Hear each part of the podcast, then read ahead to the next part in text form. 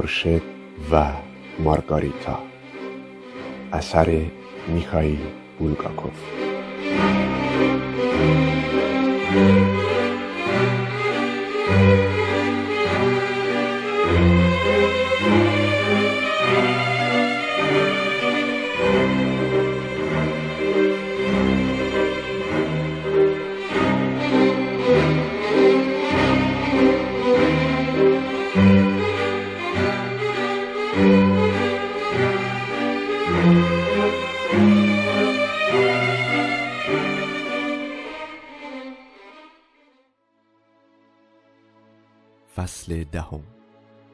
خبری از یالتا. در همان لحظه ای که این مصیبت عظیم بر نیکانور ایوانوویچ نازل می‌شد در جایی نه چندان دور از ساختمان شماره 302 A دو مرد در دفتر حسابدار تئاتر واریته نشسته بودند. یکی ریمسکی بود و دیگری وارنوخا مدیر داخلی تئاتر. از دفتر کار وسیع حسابدار که در طبقه دوم واقع شده بود دو پنجره به خیابان سادووایا و پنجره سومی که در پشت میز کار حسابدار قرار داشت به باغ تابستانی واریته باز می‌شد. اتاق از این سه پنجره روشنایی می گرفت. در تابستان از باغ واریته استفاده می شد. در این باغ چند دکه برای مشروبات خنک وجود داشت با یک سالن تیراندازی و یک صحنه تئاتر تابستانی. مبلمان اتاق میز کار به کنار مجموعه ای از پسترهای قدیمی بود که به دیوار آویخته بودند و یک میز کوچک با یک تنگ آب. چهار صندلی و ویترینی در گوشه اتاق با ماکت قدیمی و خاک گرفته صحنه تئاتر. طبیعی است در این دفتر هم صندوق نسوز در در سمت چپ میز کار ریمسکی قرار داشت. ریمسکی تمام صبح دلخور و عصبانی بود. در مقابل وارنوخا سرحال و پرنشات و اندکی هم عصبی بود. متاسفانه امروز مفری برای انرژیش نداشت. وارنوخا از دست لاشخورهای بلیت مجانی به اتاق حسابدار پناه برده بود.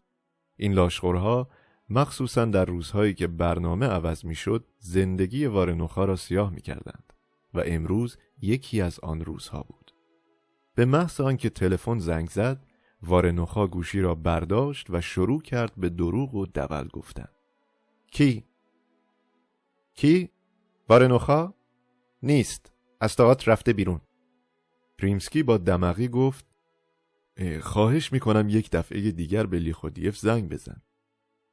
ولی منزل نیست. کارپوف رو هم فرستادم. آپارتمانش خالی است. ریمسکی که با ماشین حسابش ور می‌رفت به آرامی گفت خدا کند من هم بفهمم چه خبر است.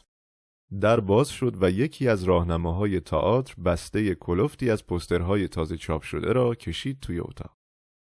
روی پستر با حروف سرخ بزرگ و بر زمینه سبز اعلان شده بود امشب و هر شب در این هفته تئاتر واریته برنامه مخصوص پروفسور ولند جادوی سیاه همه اسرار را آشکار خواهد کرد. وارنوخا پستر را به ماکت تکیه داد. اندکی از آن فاصله گرفت، تحسینش کرد و به راهنما دستور داد همه نسخه ها را به دیوار بچسباند. وارنوخا به راهنما که داشت خارج می‌شد گفت تمیز از آب درآمد. خیلی خوب. ریمسکی در حالی که از پشت عینک دست شاخیش به پستر نگاه می کرد با لحنی مخالف قرقر کرد. من اصلا این برنامه را نمیپسندم. در تعجبم که اصلا چرا استخدامش کردند. نه گریگوری دانیلوویچ این حرف را نزن. تصمیم بسیار زیرکانه است لطف قضیه در این است که آدم می‌فهمد کار را چطور انجام می‌دهند. همه اسرار را آشکار خواهد کرد. نمی‌دانم نمی‌دانم من که درش لطفی نمی بینم. البته از او برمیآید که به فکر چنین برنامه‌ای بیفتد. چه خوب بود اگر این استاد جادوی سیاه را به ما هم نشان می‌داد. تو او را دیده ای؟ خدا می‌داند از کدام سوراخ او را پیدا کرده. به این ترتیب روشن شد که وارنوخا هم مثل ریمسکی استاد جادوی سیاه را ندیده. دیروز استپا با عجله به اتاق حسابدار وارد شده بود. به قول ریمسکی مثل دیوانه ها. و پیشنویس قراردادی را در دست داشت. دستور داده بود قرارداد را فوراً ماشین کنند و پول ولند را بپردازند. استاد جادوی سیاه هم قیبش زده بود و هیچ کس البته بجز خود استپا او را ندیده بود. ریمسکی ساعتش را بیرون کشید. دید دو و پنج دقیقه است و یک دفعه عصبی شد. واقعا شورش را درآورده بود. لیخودیف حدود ساعت یازده تلفن زده بود و گفته بود که تا نیم ساعت دیگر می آید. ولی نه تنها نیامده بود بلکه در آپارتمانش هم اثری از آثارش نبود. ریمسکی که با مشتی کاغذ امضا نشده ور می‌رفت با عصبانیت نعره کشید همه کارهای من مانده وارنوخا گوشی تلفن را به گوشش چسبانده بود و چیزی جز زنگ مداوم یعصاور نمیشنید. تلفن استپا جواب نمی‌داد. وارنوخا گفت شاید او هم مثل برلیوز رفته زیر قطار. ریمسکی به آرامی و از لابلای دندانهایش گفت خیلی خوب می‌شد اگر می‌رفت. در همان لحظه زنی وارد شد. لباس کار به تن داشت، کلاهش نقابدار بود دامنش سیاه و کفشش کتانی. از کیف کوچکی که به کمربندش آویزان بود، بسته ای کاغذ سفید و دفترچه بیرون کشید. واریته کدام یک از شما هستید؟ برایتان یک تلگراف فوری رسیده. اینجا را امضا کنید.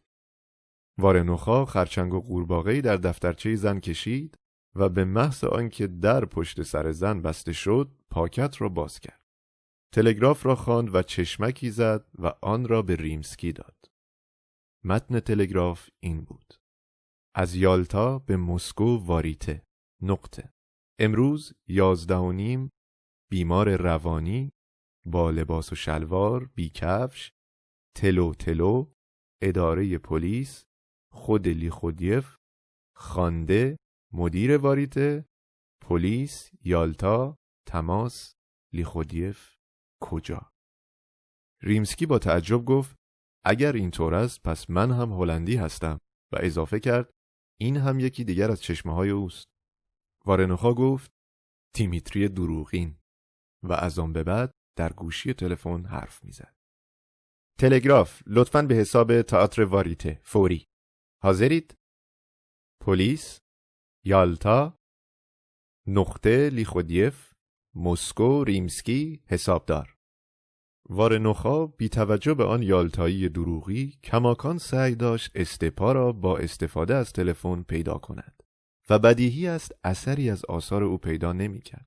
هنوز تلفن در دستش بود و در اندیشه بود که به کجا باید زنگ بزند که همان زن دوباره وارد شد و پاکت تازه‌ای دست وارنوخا داد. وارنوخا با عجله آن را خواند و سوتی کشید.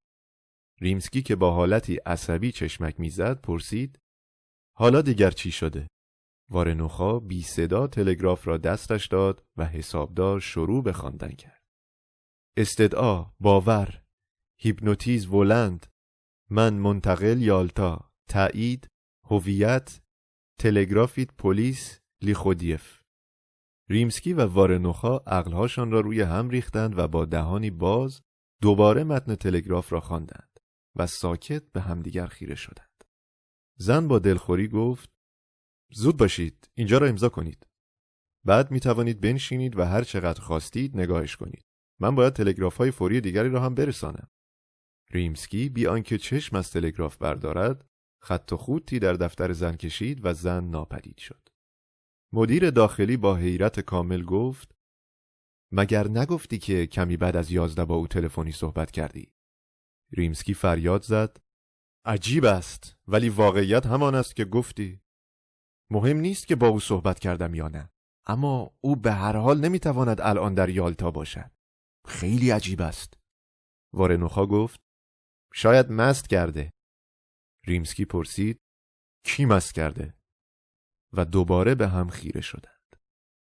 تردیدی نبود که تلگراف ها یا مال یک دیوانه است یا مال کسی که به شوخی های غیر لفظی علاقمند است. ولی عجیب این بود که این نخاله یالتایی چطور این ولند را که تازه دیشب وارد مسکو شده بود می شناخت. از ارتباط لیخودیف یا ولند چطور خبردار شده بود.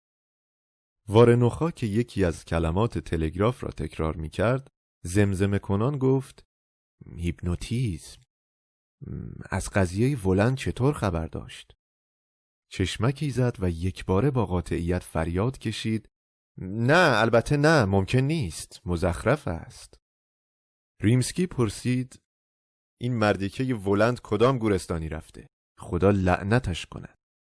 وارنوخا فورا با اداره جهانگردی تماس گرفت و خبردار شد که ولند در آپارتمان لیخودیف اقامت دارد. با شنیدن این خبر نزدیک بود شاخ در بیاورد. وارنوخا دوباره شماره منزل لیخودیف را گرفت و مدتها به صدای وزوز زنگ گوش داد. بین وزوز زنگ ها صدای نوحه بمی از دوردست شنیده می‌شد و وارنوخا فکر کرد که احتمالا در اداره تلفن خط تلفن را با خط ایستگاه رادیو قاطی کردند. وارنوخا گفت آپارتمانش جواب نمی دهد. گوشی تلفن را سر جایش گذاشت و اضافه کرد یک دفعه دیگر هم می‌گیرم. حرفش تمام نشده بود که همان زن دوباره وارد شد. هر دو بلند شدند و به استقبالش رفتند. این بار از کیفش نه یک پاکت سفید که یک ورقه خاکستری بیرون کشید. وارنوخا در حالی که به خروج عجولانه زن نگاه می کرد از لابلای دندانهای کلید شدهش گفت خیلی جالب شد. اول ریمسکی کاغذ را به دست گرفت. بر کاغذ عکاسی تیر رنگی خطوط زیر به وضوح دیده می‌شد. به عنوان شاهد نمونه دستخط و امضا زمیمه ارسال شد. تایید هویت تلگراف ولند پنهانی تعقیب لیخودیف وارنوخا در این 20 سالی که در کار تئاتر بود چیزها دیده بود اما این بار احساس می کرد ذهنش فلج شده و چیزی جز این جمله پیش پا افتاده برای گفتن نداشت. ممکن نیست. عکس عمل ریمسکی متفاوت بود. از جا برخاست، در را باز کرد و از میان در خطاب به راهنمایی که بر چهار پایه نشسته بود فریاد زد جز تلگرافچی کس دیگری را راه نده و در را دوباره بست و قفل کرد. آنگاه مشتی کاغذ از کشوی میزش بیرون کشید و دستخط استپا در یادداشتها را با حروف درشت عکس تلگرافی مقایسه کرد. انتهای امضاها خم تیزی داشت و حروف عکس تلگرافی به عقب خم می‌شد. وارنوخا روی میز ریمسکی پنج شده بود و نفس گرمش به گردن ریمسکی می‌خورد. حسابدار بالاخره گفت خط خودش است. وارنوخا هم تایید کرد. مال خودش است. حرف ندارد. مدیر داخلی که به چهره ریمسکی نگاه می‌کرد متوجه تغییری در آن شد. حسابدار که آدم لاغری بود، لاغرتر و پیرتر شده بود. چشمهایش در پس عینک دست شاخی جسارت معمولش را نداشت. در آنها فقط استراب و حتی وحشت دیده می‌شد. وارنوخا همان کارهایی را می‌کرد که معمولا آدمهای تحت فشار می کنند. در اتاق کار قدم می‌زد. دو بار دستهایش را مانند یک مصلوب از هم باز کرد. از تنگ یک لیوان آب نیمه شور خورد و با تعجب گفت من که نمی‌فهمم. من که نمی‌فهمم. من نمی‌فهمم. ریمسکی از پنجره به بیرون خیره شده بود و سخت در فکر بود. موقعیت حسابدار بسیار پیچیده بود. باید فل بداهه برای یک سری پدیده های غیر طبیعی راه حلی فوری و طبیعی پیدا می کرد. حسابدار که چهره در هم کشیده بود سعی کرد قیافه استپا را بیکفش و با لباس خواب تجسم کند که صبح آن روز کمی بعد از ساعت یازده و نیم سوار یک هواپیمای عجیب مافوق صوت شده و همین استپا در همان ساعت یازده و نیم با جورابش در فرودگاه یالتا ایستاده است. فقط شیطان می‌داند چه خبر است. نکند خود استپا نبود که از آپارتمانش تلفن کرد. نه بیشک خود استپا بود. صدای استپا را که می شناخت. بگوییم صبح با استپا صحبت نکرده باشد. دیروز که او را دیده بود. همان وقت که با عجله به دفتر کار ریمسکی وارد شد و آن قرارداد کذایی را در دست تکان می‌داد و رفتار غیر مسئولانش ریمسکی را عصبانی کرده بود. چطور می توانست بیان که به تئاتر خبری بدهد مسکو را ترک کند؟ تازه گیرم که دیشب پرواز کرده باشد. زودتر از ظهر که نمی‌تواند در یالتا باشد. شاید هم بشود. ریمسکی پرسید تا یالتا چقدر راه است؟ وارنوخا از قدم زدن باز ایستاد و فریاد زد. قبلا در این باره فکر کردم تا سواستوپول با قطار حدود 1500 کیلومتر است و از آنجا تا یالتا هم خودش 80 کیلومتر. البته هواییش کمتر می شود خب اگر با قطار نرفته پس با چی رفته؟ جنگنده نیروی هوایی؟ چه کسی می‌گذارد استپا جوراب به پا سوار یک جنگنده شود؟ اصلا چرا؟ شاید کفشش را وقتی که به یالتا رسیده درآورده. این هم خودش مشکلی است. چرا؟ به علاوه حتی اگر کفش هم به پا داشت باز هم نیروی هوایی اجازه نمی‌داد سوار جنگنده شود. نه خیر مسئله جنگنده کلا منتفی است. ولی در تلگراف هم گفته شده بود که کمی بعد از ساعت یازده و نیم وارد اداره پلیس شد و در ساعت در مسکو داشت با تلفن صحبت می‌کرد. یک دقیقه صبر کن صفحه ساعت ریمسکی مقابل چشمهایش ظاهر شد و یادش آمد اغربه ها کجا ایستاده بود. وحشتناک است. ساعت یازده و بیست دقیقه بود. پس بالاخره چی شد؟ گیرم بعد از صحبت تلفنی استپا بیمعطلی به فرودگاه رفته و مثلا ظرف پنج دقیقه به آنجا رسیده که البته ممکن نیست. و گیرم هم هواپیما فورا عزیمت کرده. باز هم میبایستی بیش از هزار کیلومتر را در کمتر از پنج دقیقه پیموده باشد. در نتیجه سرعت هواپیما قاعدتا ساعتی دوازده هزار کیلومتر بوده. ممکن نیست. پس در یالتا نیست. جور دیگری می شود توضیحش داد.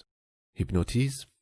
تا به حال کسی نتوانسته با هیپنوتیزم مردی را به هزاران کیلومتر آن طرف در پرتاب کند. نکند خیال می کند در یالتاست. نکند خیال کرده ولی پلیس یالتا هم خیال کرده؟ نه نه. واقعا بیمنی است. ولی از یالتا تلگراف زده بود.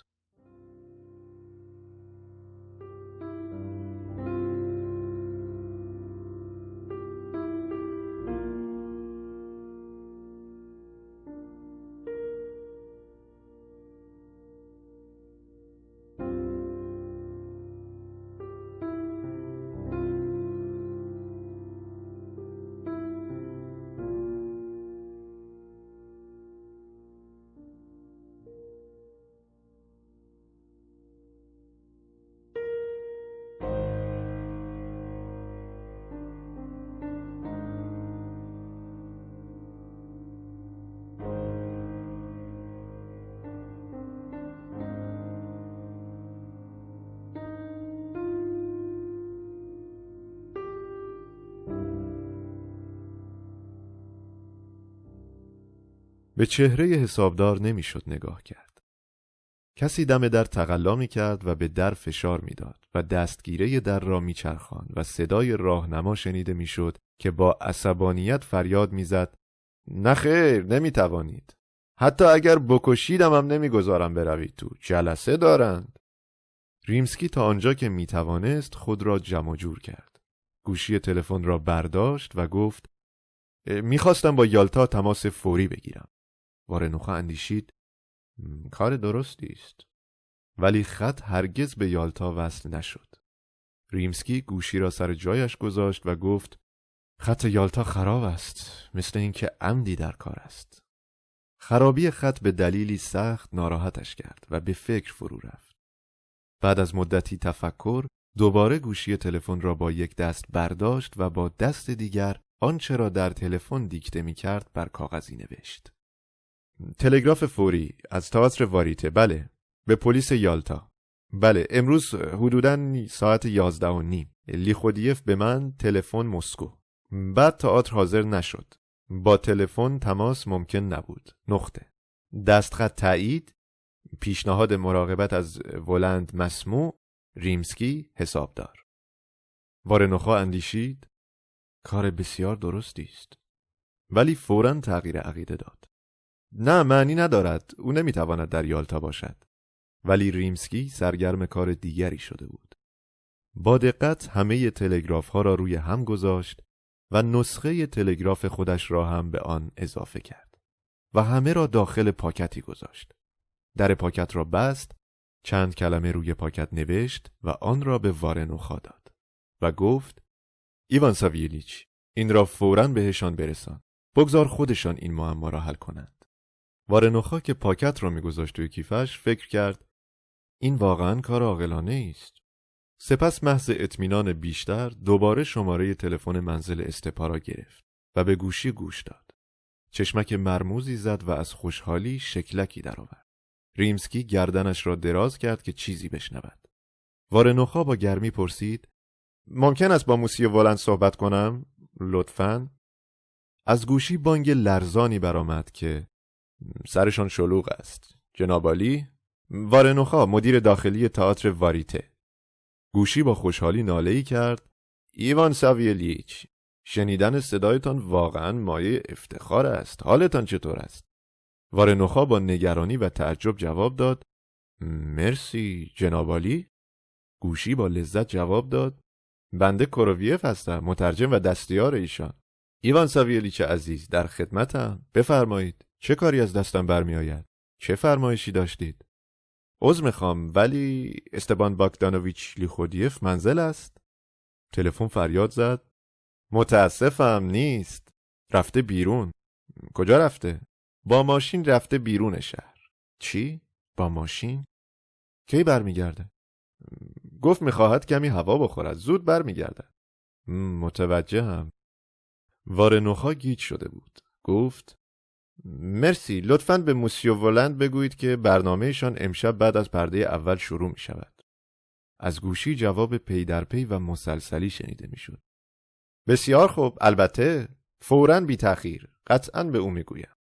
وارنوخا حیرت زده گفت خدافس تلفن گفت لطفا سمیمانه ترین و گرم ترین آرزوهای مرا برای موفقیتی چشمگیر بپذیرید. نمایش بزرگی خواهد بود. بزرگ. مدیر داخلی هیجان زده گفت بفرما. نگفتم به یالتا نرفته. رفته خارج شهر دوری بزنه.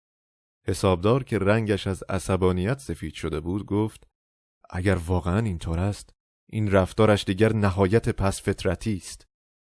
در اینجا مدیر یک باره از جا پرید و چنان فریادی زد که ریمسکی به خود لرزید. یادم آمد. الان یادم آمد. تو خیابون پوشکینو تازگی ها یک رستوران ارمنی باز شده که اسمش یالتاست متوجه نیستی؟ رفته آنجا و مست کرده از هم آنجا هم تلگراف زده ریمسکی جواب داد این دفعه دیگر شورش را درآورده. گونه هایش می پرید و چشمهایش از عصبانیت می زد. این شوخی کوچولو برایش گران تمام می شود. یک دفعه ساکت شد و بعد با دودلی اضافه کرد پس تلگراف های پلیس چه می شود؟ وارنوخا با قاطعیت گفت یک مشت مزخرف یکی دیگر از شوخی های او و پرسید باز هم می‌خوای پاکت رو ببرم؟ ریمسکی جواب داد بله بهتر است ببری در دوباره باز شد و همان زن به داخل اتاق راه یافت ریمسکی آهی کشید و با استرابی ناشناخته با خود اندیشید باز هم پیدایش شد هر دو مرد از جا بلند شدند و به طرف زن رفتند. این بار در تلگراف آمده بود متشکر تایید هویت 500 روبل تلگرافی. اداره پلیس فردا پرواز مسکو لیخودیف وارنوخا پچ پچ کرد دیوانه شده. ریمسکی دست کلیدش را تکانی داد. کمی پول از صندوق درآورد 500 روبل کنار گذاشت زنگ زد پول را به یک راهنمای تئاتر داد و به اداره پست روانهاش کرد. وارنوخا که می‌دید و باور نمی‌کرد گفت ولی گریگوری دانیلوویچ اگر نظر من را بخواهی گمانم این پول را داری میریزی دور. ریمسکی به آرامی جواب داد برمیگردد سر جایش ولی این پیکنیک کوچولو برایش گران تمام می شود و در حالی که به کیف وارنوخا اشاره می کرد گفت ایوان ساویلیچ برو وقت را تلف نکن. وارنوخا کیفش را برداشت و با قدمهای کوتاه بیرون دوید. به طبقه همکف رفت. دم باجه بلیت صفی طولانی دید و از بلیت فروشی زن شنید که به زودی باید علامت بلیت تمام شده را آویزان کند. وارنوخا یادآوری کرد که سی تا از بهترین بلیت های لوژ و بالکن را نگه دارند و از باجه بلیت خارج شد.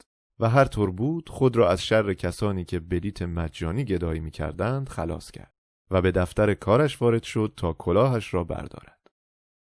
در همان لحظه تلفن به صدا درآمد. فریاد زد: بله؟ از گوشی صدای تو دماغی زنندهی شنیده شد که می‌پرسید: ایوان ساویلیچ وارنوخا می‌خواست فریاد بزند که توی تئاتر نیست که تلفن حرفش را قطع کرد. ایوان ساویلیچ خودت را به خریت نزن و خوب گوش کن. مبادا آن تلگراف ها را جایی ببری و به کسی نشان بدهی. وارنوخا قرشی کرد شما کی هستید؟ لطفا این بازی ها را بس کنید. دیر یا زود مشتتان باز می شود. شماره تلفن شما چند است؟ صدای مشمعز کننده تأکید کرد وارنوخا روسی که می‌فهمی مگه نه؟ تلگراف ها را نبر.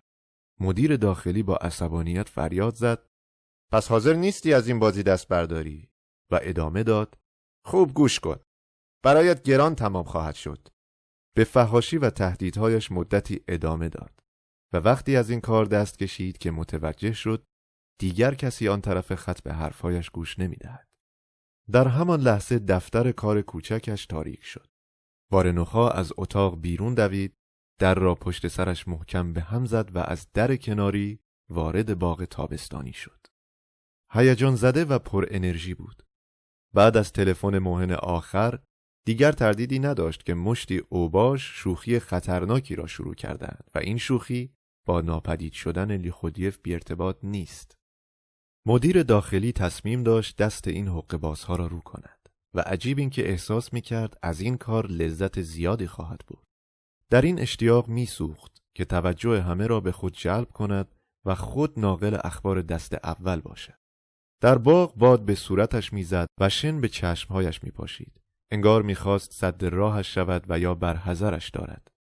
پنجرهای در طبقه دوم چنان با شدت بسته شد که نزدیک بود شیشه هایش بشکند و صدای وحشتناکی در برگ درختان افرا و زیزوفون میپیچید. هوا تیره تر و سردتر می‌شد. مدیر داخلی چشمهایش را پاک کرد و دید که ابری طوفانی که شکمش زرد رنگ بود بر فراز مسکو به کندی حرکت می کند. از دوردست صدای قررش خفهی به گوش می رسید. وارنوخا عجله داشت ولی با این حال اشتیاقی سوزان گریبانش را گرفت و او را واداشت تا در حیات به مستراح مردانه سری بزند و ببیند آیا برخکار توری لامپ آنجا را انداخته است یا نه. وقتی به سرعت از سالن تیراندازی میگذشت از میان انبوه لاله هایی رد شد که مثل پردهی مستراح آبی رنگ را می پوشندند. برخکار ظاهرا کارش را انجام داده بود. لامپ مستراح مردانه در سر پیچ قرار داشت و توری سیمی آن هم تعویز شده بود. با این همه مدیر داخلی از این ناراحت شد که حتی در تاریکی ساعات قبل از طوفان هم نوشته هایی که با مداد بر دیوار نوشته شده بود به وضوح قابل رؤیت بود. با خود گفت عجب که یک باره کسی با خوشحالی از پشت سر صدایش زد ایوان ساویلیچ تویی؟ لرزه بر اندام وارنوخا افتاد. برگشت و در مقابلش موجود نسبتا کوتاه چاقی را دید که صورتش شبیه گربه بود. وارنوخا با سردی جواب داد بله شخص گربه مانند و چاق و چله میو میو کرد. از دیدنت خوشحالم. یک بار چرخی زد و چنان سیلی بر بناگوش وارنوخا نواخت که کلاهش پرید و بیان که اثری از خود باقی بگذارد در سوراخ یکی از مستراحها ناپدید شد. برای لحظه ای ضربه باعث شد مستراح با نور لرزانی روشن شود.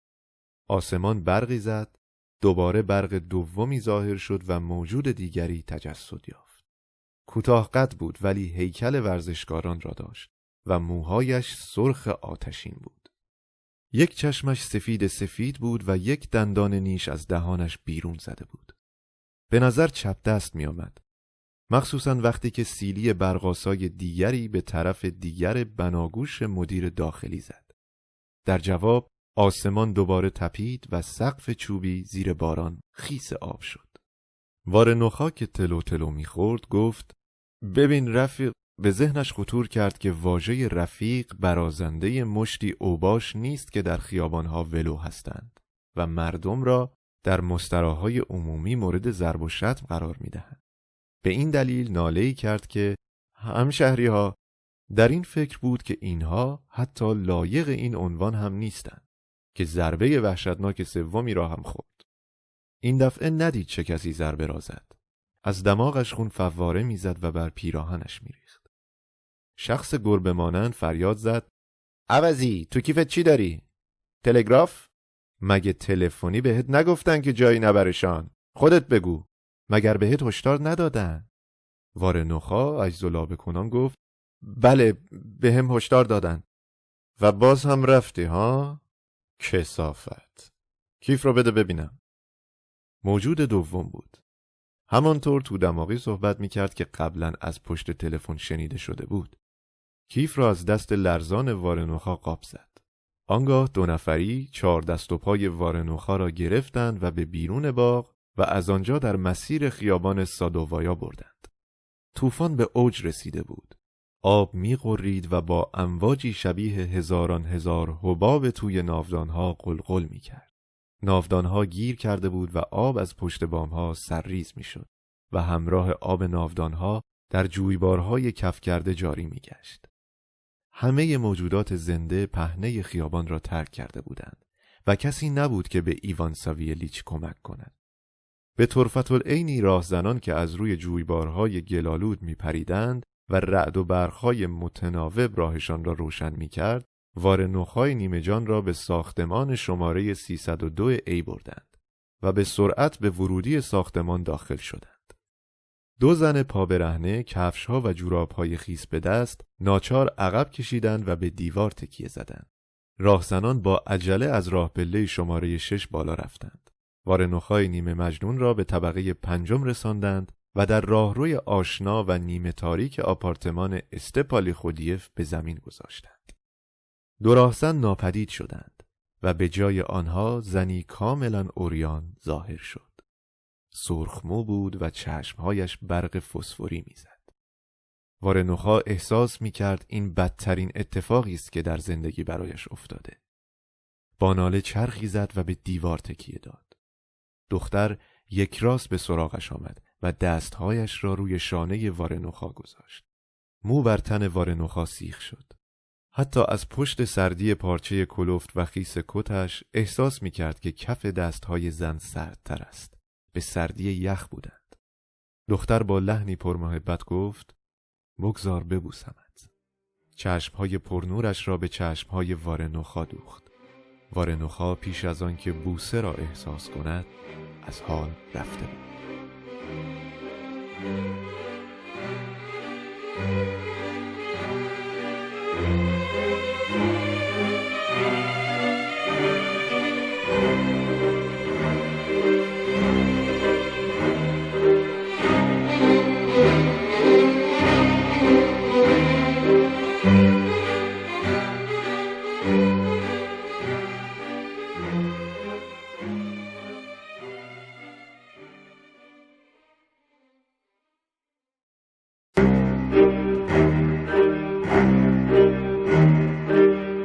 مرشد و مارگاریتا اثر میخائیل بولگاکوف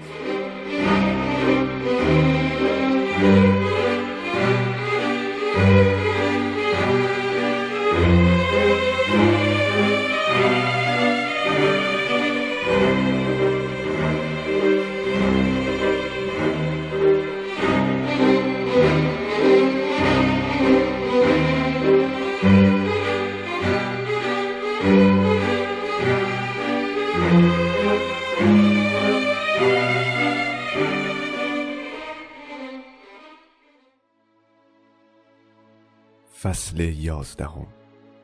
دو ایوان. جنگلی که یک ساعت پیش در آن سوی رودخانه زیر آفتاب ماه می می درخشید اکنون تیره و تار و ناپیدا شده بود. آب باران مانند ورقه های یک دست فرو می ریخت. گهگاه در آسمان شکافی ظاهر می شد افلاک می شکافت و اتاق بیمار را انفجار نوری ترسناک می انباشت. ایوان ساکت روی تختش نشسته بود و گریه می کرد و به رودخانه جوشان و گلالود خیره شده بود. با هر قررش رد زار زار می گریست و صورتش را میان دستهایش پنهان می کرد. صفحات کاغذ که از نوشته هایش سیاه شده بود بر کف اتاق میچرخید. کوشش های شاعر در تنظیم گزارشی درباره پروفسور ملعون بی سمر مونده بود.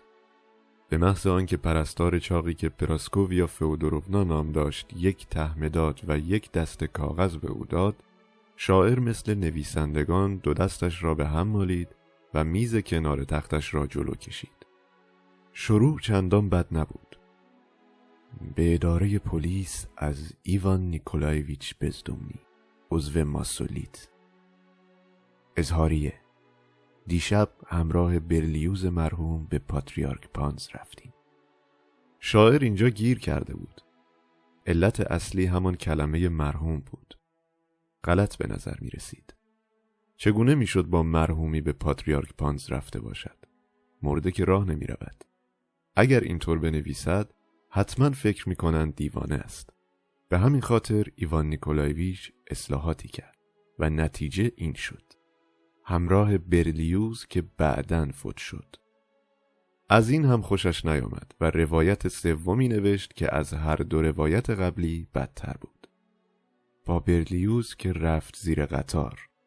به فکر آهنگسازی افتاد که به همین نام بود و به ناچار اضافه کرد البته نه برلیوز آهنگساز. ایوان که با دو برلیوز در کشمکش بود یک بار تصمیم گرفت بر همه نوشته ها خط بطلان بکشد و از نو و با جمله چشمگیری آغاز کند که فورا توجه خواننده جلب شود. به این لحاظ اول چگونگی پریدن گربه بر قطار را شهر داد و سپس به توصیف سر استن جدا شده پرداخت. از قضیه سر به یاد پیشگویی پروفسور و پونتیوس پیلاتوس افتاد و برای آنکه نوشته قانع کننده تر باشد تصمیم گرفت شرحی مفصل از داستان حاکم یهودا بنویسد. از همان لحظه ای که با ردایی با حاشیه‌ای به رنگ سرخ خونین وارد محتابی کاخ هرودیس شد. ایوان جان می‌کند. بر آنچه نوشته بود خط کشید و کلمات تازه‌ای نوشت. حتی کوشید از پونتیوس پیلاتوس طرحی بکشد و بعد هم طرحی از گربه که روی پاهای عقبش جست می‌زد. ولی طرحها افتضاح بود و هرچه بیشتر می نوشت اظهاریه مخشوشتر می شد. وقتی طوفان شروع شد ایوان احساس کرد رمقی برایش نمانده و هرگز قادر به نوشتن آن اظهاریه نخواهد بود. باد اوراق نوشته هایش را پخش کرده بود. ایوان بیان که در صدد گردآوری اوراق برایت به آرامی و تلخی گریه می کرد. پرستار با محبت پراسکوویا فئودوروونا در میان طوفان به شاعر سر زد. وقتی گریانش دید نگران شد کرکره ها را کشید تا رعد و برق بیمار را نترساند. اوراق نوشته را جمع جور کرد و همراه آنها به جستجوی دکتر رفت. دکتر آمد سوزنی به بازوی ایوان تزریق کرد و به او اطمینان داد که گریهش به زودی متوقف می شود و طوفان می گذرد و همه چیز به حال عادی برمیگردد و او هم این مسائل را فراموش می کند. حق با دکتر بود طولی نکشید که جنگل آن سوی رودخانه به حالت عادی برگشت. هوا صاف شد و درختان یک یک در افقی که مثل قبل آبی بود قد برافراشتند و رودخانه آرام شد. تزریق سوزن از میزان افسردگی ایوان فورا کاست. شاعر به آرامی دراز کشید و به رنگین کمانی خیره شد که پهنه آسمان را می پوشند. تا شب همانجا دراز کشید و حتی متوجه نشد که چه وقت رنگین کمان رنگ باخت و آسمان تیره و غمزده شد و جنگل در ظلمت فرو رفت. ایوان شیر گرمش را که خورد دوباره دراز کشید. از تغییر وضع روحیش شگفت زده بود. خاطره گربه شیطان صفت محو شده بود و دیگر فکر سر از تن جدا شده نمی ترساندش. ایوان به صرافت افتاد که کلینیک جای چندان بدی هم نیست. و استراوینسکی هم آدم تیزهوش و مشهوری است که سر و کار داشتن با او دلپذیر است. هوای شب هم بعد از گذشتن طوفان تر و تازه بود. آسایشگاه حزن‌آلود در خواب فرو رفته بود. چراغهای سفید شیری راهروهای ساکت را خاموش کرده بودند و به جای آنها طبق مقررات چراغهای کمسو و آبی شب روشن بود. صدای خفه پای پرستاران بر کف لاستیکی راهروها به ندرت شنیده می‌شد. ایوان در رخوت شیرینی غرق بود گاه به چراغ کنار تختش و گاه به چراغ کم نور سقف و گاهی به ماهی که در ظلمت رخ می نمود نگاه می کرد و با خود حرف می زد. شاعر استدلال می کرد چرا آنقدر درباره زیر قطار رفتن برلیوس هیجان زده شدم؟ او به هر صورت مرد و همه ما دیر یا زود می میریم. تازه نه خیشاوند من بود و نه دوست صمیمیم. درست فکرش را بکن او را حتی خوب نمی شناختم. راستی درباره او چه می دانستم؟ هیچ چیز. جز اینکه البته تاس بود و سخت بلیغ. پس خطاب به شنوندگانی خیالی ادامه داد آقایان اجازه بدهید این مسئله را بررسی کنیم. می‌خواهم بدانم چرا اینقدر از دست آن پروفسور مرموز یا استاد جادوی سیاه که چشمی سیاه و توهی داشت عصبانی شدم. چرا مثل دیوانه ها با زیر شلواری و شم در دست دنبالش افتادم؟ چرا چنان صحنه مسخره در رستوران ایجاد کردم؟ یک دقیقه صبر کن ببینم. ایوان قدیمی بود که با لحنی جدی و با صدایی که نه در درونش بود و نه بیخ گوشش گفت ولی مگر او واقعا از پیش نمی‌دانست که سر برلیوز بریده می شود. خب در چنین موردی نباید عصبانی شد؟ ایوان جدید اعتراض کرد منظورت چیست؟ کاملا موافقم که مسئله تلخ و پیچیده ای بود. این را که بچه هم می‌فهمد. ولی او یک موجود مرموز و برتر است. نکته جالب این ماجرا همین است.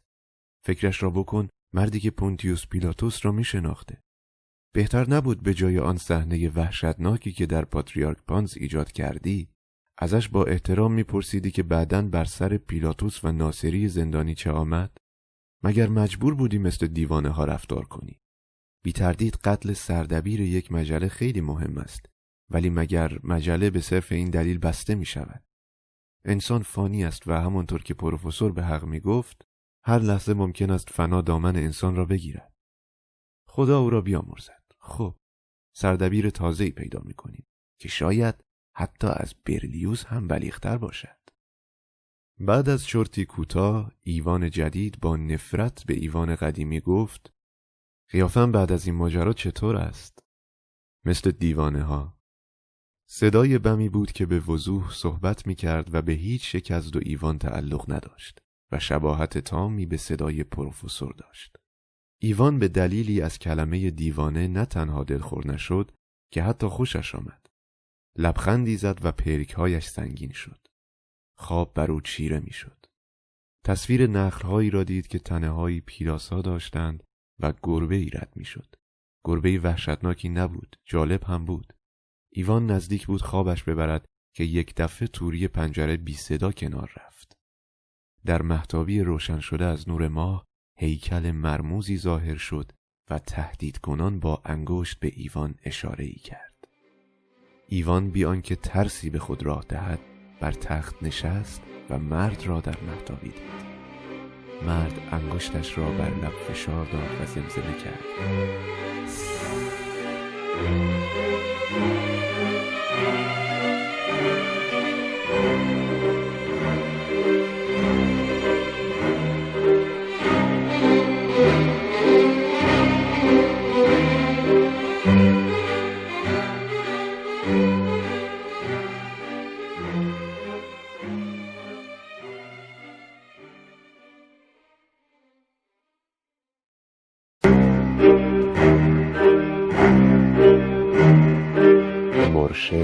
و مارگاریتا. اثر میخائیل بولگاکوف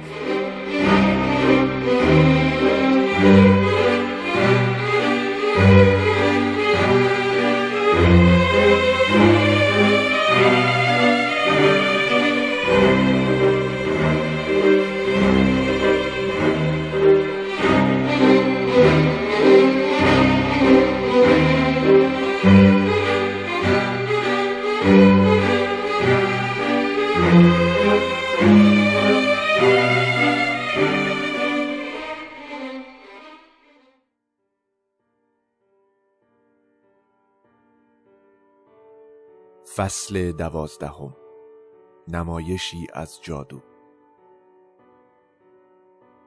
مردی کوچک با دماغی سرخ رنگ و گلابی مانند کلاه شاپوی زرد مندرسی به سر داشت شلوار پیچازی و پوتین ورنی به پا رکاب زنان سوار بر دوچرخه‌ای بر صحنه واریته ظاهر شد ارکستر آهنگ تندی می نواخت و مرد چند بار دور صحنه چرخید و ناگهان با فریاد کوتاه زفرمندانه‌ای دوچرخه بر چرخ عقب در هوا بلند شد. مرد بعد از آنکه چند دوری هم تک چرخ زد با سر بر زین دوچرخه ملق زد و یک چرخ را باز کرد و به کنار صحنه انداخت. با یک چرخ به حرکت خود ادامه می‌داد و با دست رکاب می‌زد. آنگاه دختر بور چاقی در بلوز و دامن کوتاه منجوق دوزی شده وارد صحنه شد.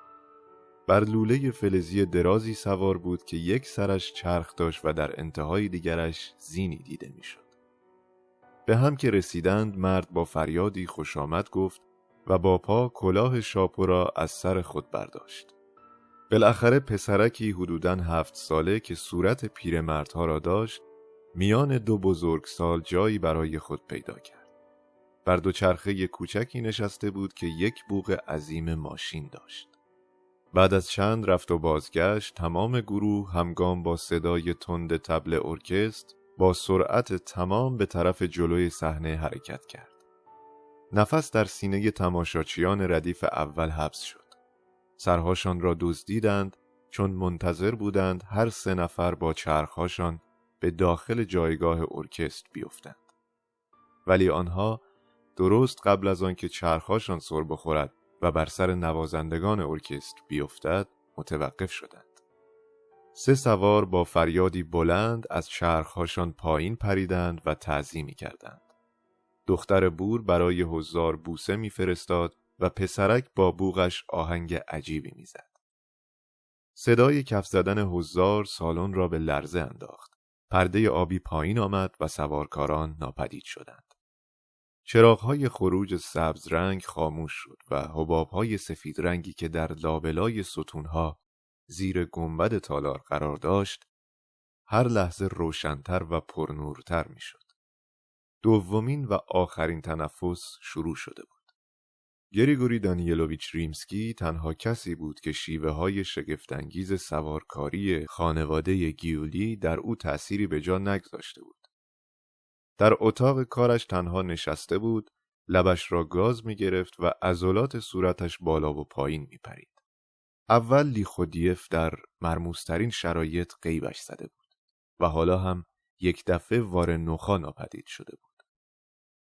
ریمسکی می‌دانست وار نخا کجا می‌خواست برود ولی مردک رفته بود و هرگز برنگشته بود. شانه بالا انداخت و با خود گفت ولی چرا؟ برای آدم معقولی مثل ریمسکی کاری ساده تر از این نبود که به جایی که وارنوخا می‌خواست برود تلفن کند و از آنجا بپرسد که بر سرش چه آمده. ولی تا ده شب همت نکرد این کار را بکند. بالاخره در ساعت ده ریمسکی بر خود مسلط شد و گوشی تلفن را برداشت. تلفن از کار افتاده بود. یکی از راهنماهای تئاتر گزارش داد که همه تلفن‌های دیگر ساختمان هم از کار افتاده. این اتفاق ناراحت کننده که البته چیز قاعدتا ای نبود، ریمسکی را تکان داد. البته ته دلش خوشحال بود چون از اجبار تلفن زدن رهایی میافت. وقتی چراغ سرخی به علامت شروع تنفس بالای سر حسابدار روشن شد، راهنمایی به اتاق کار آمد و ورود استاد جادوی سیاه را به تئاتر اعلام کرد. حالت ریمسکی عوض شد و آمیزه ای از استراب و عصبانیت چهرهش را در هم کشاند. وظیفه او بود که به عنوان تنها عضو باقی مانده مدیریت تئاتر به پشت صحنه برود و به هنرمند مدعو خیر مقدم بگوید. زنگ اختار که به صدا درآمد مردم کنجکاو به داخل رختکن هنرمندان سرک میکشیدند در آنجا شعبده بازی با ردا و دستار سفید اسکیت بازی با ژاکت پشمی بافتنی و دلغکی که صورتش با پوچ سفید شده بود و یک چهره پرداز دیده می شدند. هنرمند مدعو مشهور با کت رسمی دراز که با استادی تمام دوخته شده بود و با ردا و نقابش شگفتی همه را برانگیخت. دو همکار استاد از خودش حیرت آورتر بودند. یکی مرد بلند قد پیچازی پوش بود که عینک پنسی لغلقویی به چشم داشت و دیگری گربه چاق سیاهی بود که بر پاهای عقبش در رختکن قدم می‌زد و بی تکلف روی کاناپه می نشست و نور چراغهای بیسایبان دور آینه توالت چشمش را می‌زد. ریمسکی با لبخندی زورکی که تنها قیافهش را تلخ و ناسازگار می کرد به طرف استاد جادوی سیاه که ساکت در کنار گربه بر کاناپه نشسته بود سری خم کرد. دست دادنی در کار نبود ولی مرد پیچازی پوش خود را با زرافت به عنوان دستیار معرفی کرد. این کار موجب تعجب و نگرانی حسابدار شد چون در متن قرارداد ذکری از دستیار نشده بود. یریگوری دانیلوویچ خیلی خشک پرسید که ابزارهای کار پروفسور کجاست. دستیار استاد جادوی سیاه جواب داد آقای عزیز اختیار دارید همه ابزارهای مورد نیازمان را همراه داریم. ببینید. اینت zwei drei در حالی که دستهای استخانیش را با حالتی نمایشی از مقابل چشمهای ریمسکی میگذراند به پشت گوش گربه چنگی زد و زنجیر و ساعت طلای ریمسکی را بیرون کشید تا همان لحظه ساعت زیر کت و در جیب جریقه حسابدار قرار داشت و زنجیرش از لای یکی از جادوگمه ها رد شده بود. ریمسکی بی اراده به شکمش چنگی زد حاضرین نفس عمیقی کشیدند و چهره پرداز که از راهرو سرک کشیده بود از روی رضایت قدقدی کرد. مرد پیچازی پوش گفت قربان ساعت مال شماست؟ بفرمایید. در حالی که بی تکلف می خندید ساعت را روی کف دست کثیف خود گذاشت و آن را به صاحبش پس داد. دلغک با خوشحالی به چهره پرداز گفت من که تو ترم پهلوش نمیشینم. ولی گربه حقه ساعت را تحت شعا قرار داد. یک باره از روی کاناپه برخاست و در حالی که بر پاهای عقبش راه می‌رفت به طرف میز توالت رفت با چنگالش سر تنگ آب را برداشت لیوانی را پر از آب کرد آن را نوشید و سر تنگ را به جای اولش برگرداند و سبیلش را با یک دستمال آرایش خوش کرد. نفس از کسی در نمی آمد. دهانها باز مانده بود و چهره پرداز با تحسین زمزمه کرد. آفرین!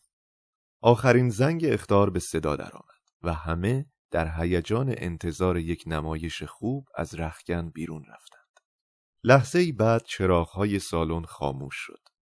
چراغهای پایین پرده حاشیه ای از نور سرخ بر پرده میتاباند و در لابلای پرده ها در جایی که پرتوی از نور آن را روشن می کرد تماشاچیان مرد چاق و سرحالی را دیدند که صورتش را دو تیغه تراشیده بود و لباس رسمی چرک و چروکی به تن داشت.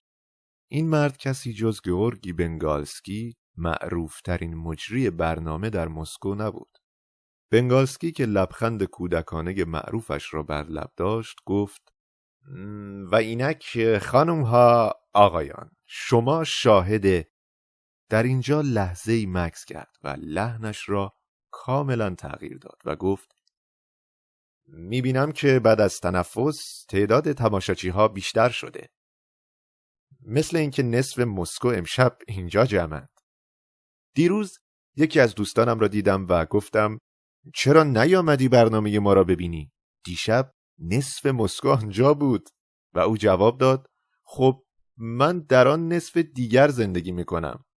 بنگالسکی مکسی کرد منتظر خنده هزار بود ولی خنده ای شنیده نشد. بله داشتم می‌گفتم که شاهد نمایش هنرمند بسیار معروفی از خارج خواهید بود. موسیو ولند و نمایشی از جادوی سیاه. البته همه می‌دانیم که بنگالسکی با اطمینان خاطر میخندید. واقعا چنین چیزی وجود ندارد. همهش خرافات است. شاید باید گفت استاد ولند استاد سابق جادوی سیاه هستند و همانطور که خواهید دید در جالب ترین بخش برنامهشان رمز و راز تکنیک های سحر و جادو را افشا خواهند کرد و حالا خانم ها و آقایان چون هیچ کدام بیش از این نمی‌توانیم منتظر بمانیم این شما و این موسیو ولند بنگالسکی که سهم حقیر خود را ادا کرده بود کف دستهایش را به هم کوبید و آن را به علامت خوشامد به طرف شکافی در پرده بالا برد و پرده با خشخش ملایمی بالا رفت. تماشاچیان به مجرد دیدن استاد جادوی سیاه همراه با دستیاری بلند قد و گربه‌ای که بر پاهای عقبش جست می‌زد بسیار مشعوف شدند. بلند به آرامی گفت صندلی دستدار و فورا از هوا یک صندلی بر صحنه ظاهر شد. استاد جادوی سیاه نشست و از دلغک پیچازی پوشی که ظاهرا اسمی سوای کروویف هم داشت پرسید بگو ببینم فاگوت عزیز آیا فکر می‌کنی مردم مسکو خیلی تغییر کردن؟ استاد با سر به جمعیت اشاره کرد ولی آنها هنوز از حیرت ظهور صندلی از هوا ساکت و بی صدا بودند. فاگوت یعنی همان کروویف با صدای آهسته گفت قربان گمانم تغییر کرده باشند حق با توست مسکویی ها تغییر زیادی کردند منظورم تغییر ظاهری است. خود شهر هم تغییر کرده. نه تنها لباس ها عوض شده بلکه حالا این چیزها را هم دارند. اسمش چیست؟ قطار و تراموا و از این چیزها. فاگوت با احترام اضافه کرد اتوبوس. تماشاچیان به دقت به این گفتگو گوش می‌دادند و آن را پیش درآمد یک سحر و جادو می‌دانستند. گوشه تالار پر بود از هنرپیشگان و دستیاران صحنه و در میانشان چهره خسته و رنگ باخته ریمسکی هم دیده می‌شد. بر صورت بنگالسکی که در گوشه ای از صحنه پنهان شده بود، علائم نگرانی دیده می‌شد. در حالی که یکی از ابروهایش به طور نامحسوسی بالا پریده بود، از مکسی در گفتگوی روی صحنه برای گفتن این نکته استفاده کرد.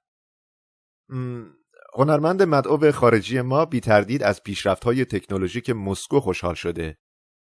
با گفتن این حرفها لبخندی نصار لجنشینان و حضار های اول کرد.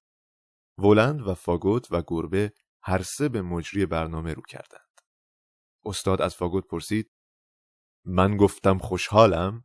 فاگوت جواب داد قربان اصلا چنین چیزی نگفتید پس این مردک چه می‌گفت او دروغ می‌گفت دلغک پیچازی پوش این جمله را آنقدر بلند گفت که همه تئاتر آن را شنیدند و آنگاه به بنگالسکی رو کرد و گفت شنیدی تو دروغگو هستی بنگالسکی که از عصبانیت چشمهایش داشت از حدقه در میآمد سعی کرد چیزی بگوید که شلیک خنده ای از تالار بلند شد طبعا علاقه چندانی به اتوبوس و تلفن و امثال هم ندارم. فاگوت اضافه کرد یعنی به دستگاه ها؟ دقیقا خیلی متشکرم. استاد با صدایی بم صحبت می کرد و کلمات را هجاب هجا بر زبان می آورد. علاقه من به مسئله بسیار مهمتری است. آیا مسکویی ها تغییر درونی هم کردند یا نه؟ قربان جدا که سوالی است اساسی در دو جناح نگاه ها رد و بدل می شد و شانه ها بالا می افتاد. بنگالسکی کبود می شد و ریمسکی سفید. استاد که حالت نگرانی عمومی را دریافته بود به یک باره گفت فاگوت عزیز به اندازه کافی حرف زدیم. تماشاچیان خسته شدند. به عنوان پیش درآمد یک چیز ساده ای نشانمان بده. در سالن خشخشی بلند شد که از فراغت خاطر حکایت می‌کرد. فاگوت و گربه به دو طرف مخالف چراغهای زیر پرده رفتند. فاگوت با انگشتانش بشکنی زد و فریاد کشید سه چهار و یک دسته ورق را از هوا قاپید و یک تیغ به طرف گربه انداخت و او هم کارتها را گرفت و به همین شکل پسشان فرستاد. قوس براغ کارتها پیچی خورد و فاگوت دهانش را مثل یک پرنده کوچک باز کرد و تمام دسته ورق را فرو برید. گربه تعظیمی کرد و شلیک کف زدنها به هوا رفت. از دو جناح فریاد تشویق مشتاقان شنیده می‌شد. فاگوت به سندلی های لوژ اشاره کرد و گفت خانم ها آقایان دسته ورق الان در ردیف هفتم در کیف جیب رفیق پارچفسکی است. بین یک اسکناس سروبلی و برگه احزاریه دادگاه که بر اساس آن رفیق را به جرم عدم پرداخت نفقه زن سابقش به دادگاه فراخواندند. دوباره در سالن خشخشی بلند شد. مردم نیمخیز شده بودند و بالاخره مردی که واقعا پارچفسکی نام داشت در حالی که از خجالت کبود شده بود از جا برخاست و دسته ورق را از کیفش بیرون آورد و چون نمی‌دانست با آنها چه باید بکند در هوا تکانشان داد. فاگوت فریاد زد به عنوان یادگاری نگهشان دارید به آنها احتیاج خواهید داشت مگر دیشب سر شام نمی گفتید که اگر پوکر نبود زندگی مفت هم نمی ارزید. از بالکن فریادی شنیده شد این یک حقه قدیمی است مردی که در لوژ نشسته همدست آنهاست فاگوت که به بالکن نگاه می کرد فریادی از سر خشم کشید اینطور فکر می کنی؟ پس تو هم همدست هستی چون یک دسته ورق هم در جیب تو است. جنب و جوشی در بالکن به راه افتاد و صدایی شنیده شد که با خنده می گفت درست می‌گوید اینجا صبر کنید کمی هم پول اینجاست. کسانی که در لوژ نشسته بودند سرهاشان را به عقب برگرداندند. مرد خجالت زده بالکن در جیبش بسته پول پیدا کرده بود. بسته پول که با یک نوار بانکی بسته بندی شده بود و روی نوار نوشته شده بود یک هزار روبل. اطرافیان دورش جمع شدند. با انگشتهایش با نوار ور می‌رفت تا ببیند ها واقعی است یا صرفا کاغذی است که برای نمایش چاپ کردند. صدای ذوق زده ای از بالکن شنیده شد. خدای من اسکناس ها واقعی است. مرد چاق و چله ای از لوژ با لحن گدایی گفت اگر باز هم از آن دست ورق داری خب یک دفعه هم با من بازی کن فاگوت جواب داد اوک اوک ولی چرا بازی را به شما منحصر کنم همه در بازی شرکت کنید. لطفا همه به بالا نگاه کنید. یک هفتیری در دستش ظاهر شد. دو هفتیر رو به هوا بود. سه برقی زد و صدایی بلند شد و یک دفعه آبشاری از کاغذ سفید از زیر گنبد فراز سالن فرو ریختن گرفت. کاغذها چرخ می‌خورد و چرخ می‌خورد و برخی در بالکن فرو میآمد و بعضی در نزدیکی محل ارکستر یا بر صحنه به زمین می نشست. چند لحظه بعد رگبار اسکناس به لوژ رسید و تماشاچیان شروع به برداشتن آن کردند. صدها دست به هوا رفته بود. چون تماشاچیان پولها را در مقابل نور صحنه گرفته بودند و می‌دیدند که همه علائم مشخصه اسکناس اصیل را دارد. بوی اسکناس ها جای شکی باقی نمیگذاشت. همان بوی خوش و منحصر به فرد اسکناس نو بود. همه تئاتر را اول ذوق و بعد حیرت فرا گرفت. از تمام سالن در میان نفسهای عمیق و خنده های پرشور کلمه پول پول شنیده می‌شد. یکی از تماشاچیان چهار چنگوری شده بود و در میان ردیف و زیر سندلی ها می گشت. چند نفر دیگر بر سندلی هایشان ایستاده بودند تا اسکناس هایی را که میپیچید و میچرخید و فرو میافتاد در هوا بقاپند. کم کم حالتی از گیجی در چهره افراد پلیس دیده می‌شد. هنرمندانی که در پشت صحنه بودند آشکارا به طرف جناهای سالن فشار می آوردند.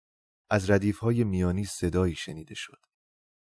ولش کن من اول گرفتمش مال من است و سپس صدای دیگر اه اینقدر حل نده وگرنه سر و صورتتو له می‌کنم ها صدای خفه سقوط چیزی بلند شد کلاه آهنی پلیس در ردیفهای میانی دیده شد و یکی از تماشاچیان را بیرون بردن.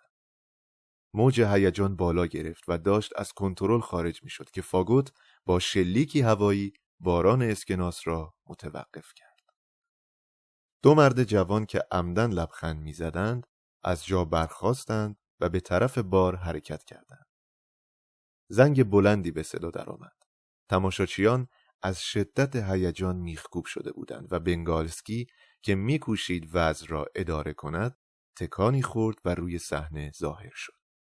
می‌خواست با هر جان کندنی شده بر خودش مسلط بماند و به عادت معمول ادای شستن دستهایش را درآورد و به بلندترین صدا گفت خانم ها آقایان ما شاهد تجربه ای در به اصطلاح هیپنوتیزم عمومی بودیم صرفا یک تجربه علمی بود که بهتر از هر چیز نشان می‌داد سحر و جادو چیز مافوق طبیعی نیست از استاد بلند می‌خواهیم که راز این آزمایش رو افشا کنه. خانم ها آقایان اکنون می‌بینید که اون به اصطلاح اسکناس ها به همون سرعتی که ظاهر شدند ناپدید خواهند شد. شروع به دست زدن کرد ولی تنها ماند. در چهرش لبخندی حاکی از اطمینان ظاهر شد ولی حالت چشمهایش از استرهام حکایت. تماشاچیان از سخنرانی بنگالسکی خوششان نیامده بود. فاگوت سکوت را شکست. و این تجربه بود در به اصطلاح مزخرف بافی و آنگاه با صدای زنگداری که شبیه صدای بز بود اعلام کرد خانم ها آقایان اسکناس ها همه واقعی هستند صدای بمی یک دفعه بلند شد آفرین فاگوت به بنگالسکی اشاره کرد و گفت این مرد کم کم دارد حوصله‌ام را سر می‌برد خود در کارهایی که به اون مربوط نیست دخالت می‌کند تمام برنامه ها رو خراب می‌کند چه کارش کنیم؟ چی گفتید آقا؟ سرش را ببریم؟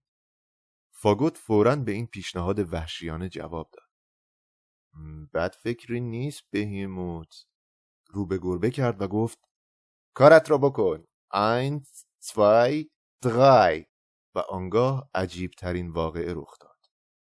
موهای گربه بر تنش سیخ شد و صدای میوی وحشتناکی از او درآمد.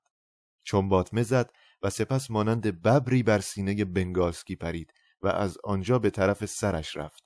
صدای وحشتناکی درآورد چنگالش را در موهای چرب مجری برنامه فرو کرد و با جیغ وحشیانه ای با دو چرخ سر را یک سره از گردن جدا نمود. دو هزار و پانصد نفر یک دفعه با هم فریاد زدند. از رکهای بریده شده گردن خون فواره می‌زد و پیراهن و فراک مرد را خیس می‌کرد.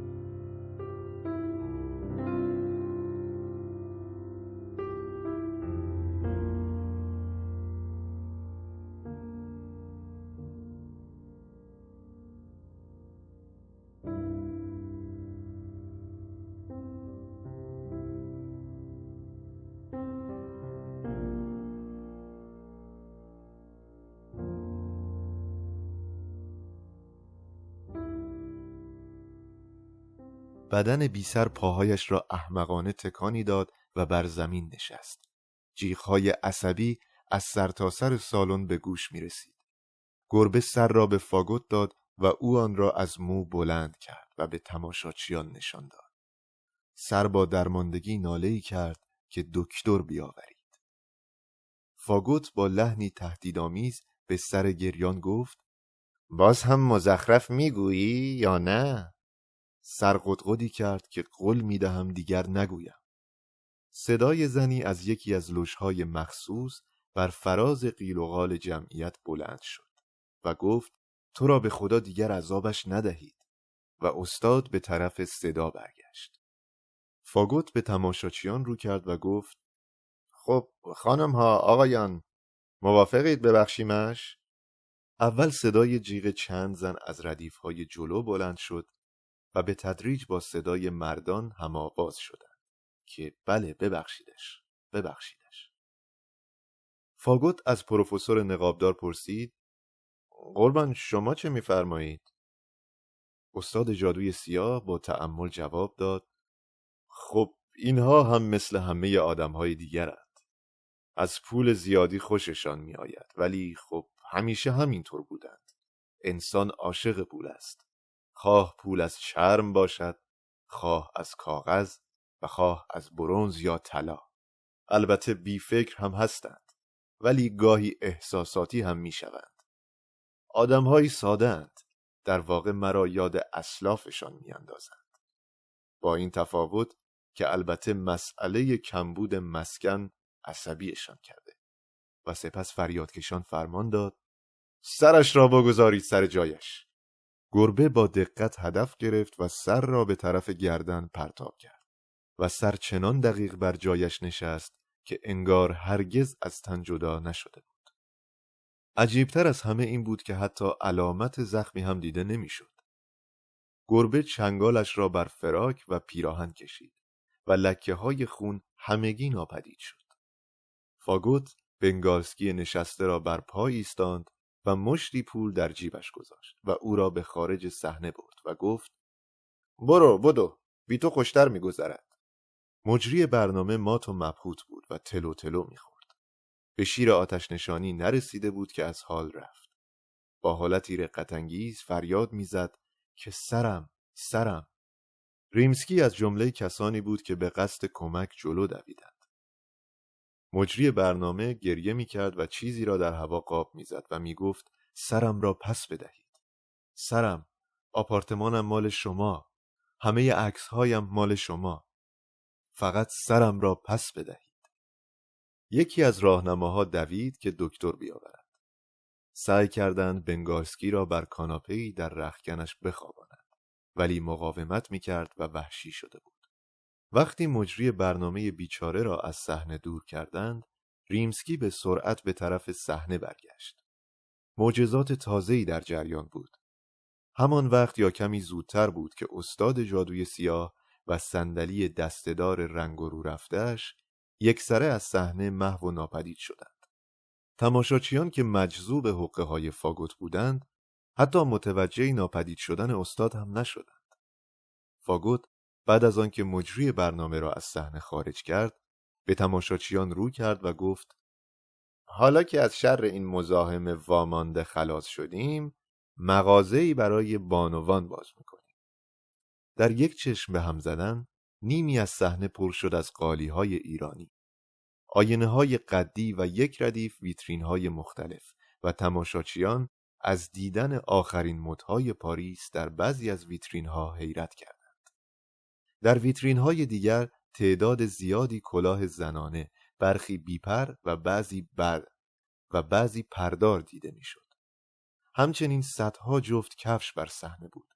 کفش های سیاه، کفش های سفید، کفش های زرد، کفش های چرمی، کفش های ساتن، کفش های سگکدار، کفش های جواهر نشان. در کنار کفش ها شیشه های عطر، انبوه کیف دستی از پوست گوزد و ساتن و ابریشم و بالاخره در کنار کیف ها مشتی ماتیکدان مطلا دیده می‌شد.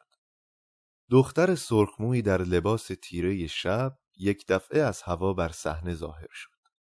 زیباییش را تنها جای زخم غریبی بر گلویش خدشدار می کرد و از پشت ویترین ها همان لبخند صاحب مغازه ها را بر لب داشت. فاگوت با نیشخندی جذاب اعلام کرد مؤسسه لباس ها و کفش های کهنه بانوان را مفت و مجانی با لباس ها و کفش های تازه پاریسی تعویز می کند و کیف های دستی همراه با همه خرت و پرت هایشان هم جزء معامله هستند. گربه مانند فروشنده که در را به روی مشتری باز می کند دلا و راست می شد. دختر روی صحنه با صدایی که کمی گرفته بود مطالبی گفت که گرچه عجیب و غریب به نظر می آمد ولی از چهره زنان تماشاچی در لوج می‌شد حد زد که پیشنهادهایش سخت وسوسه انگیز است. شانل، میتسوکو، نارسیس نوار، شانل نامبر 5 لباسهای شب، لباسهای عصر.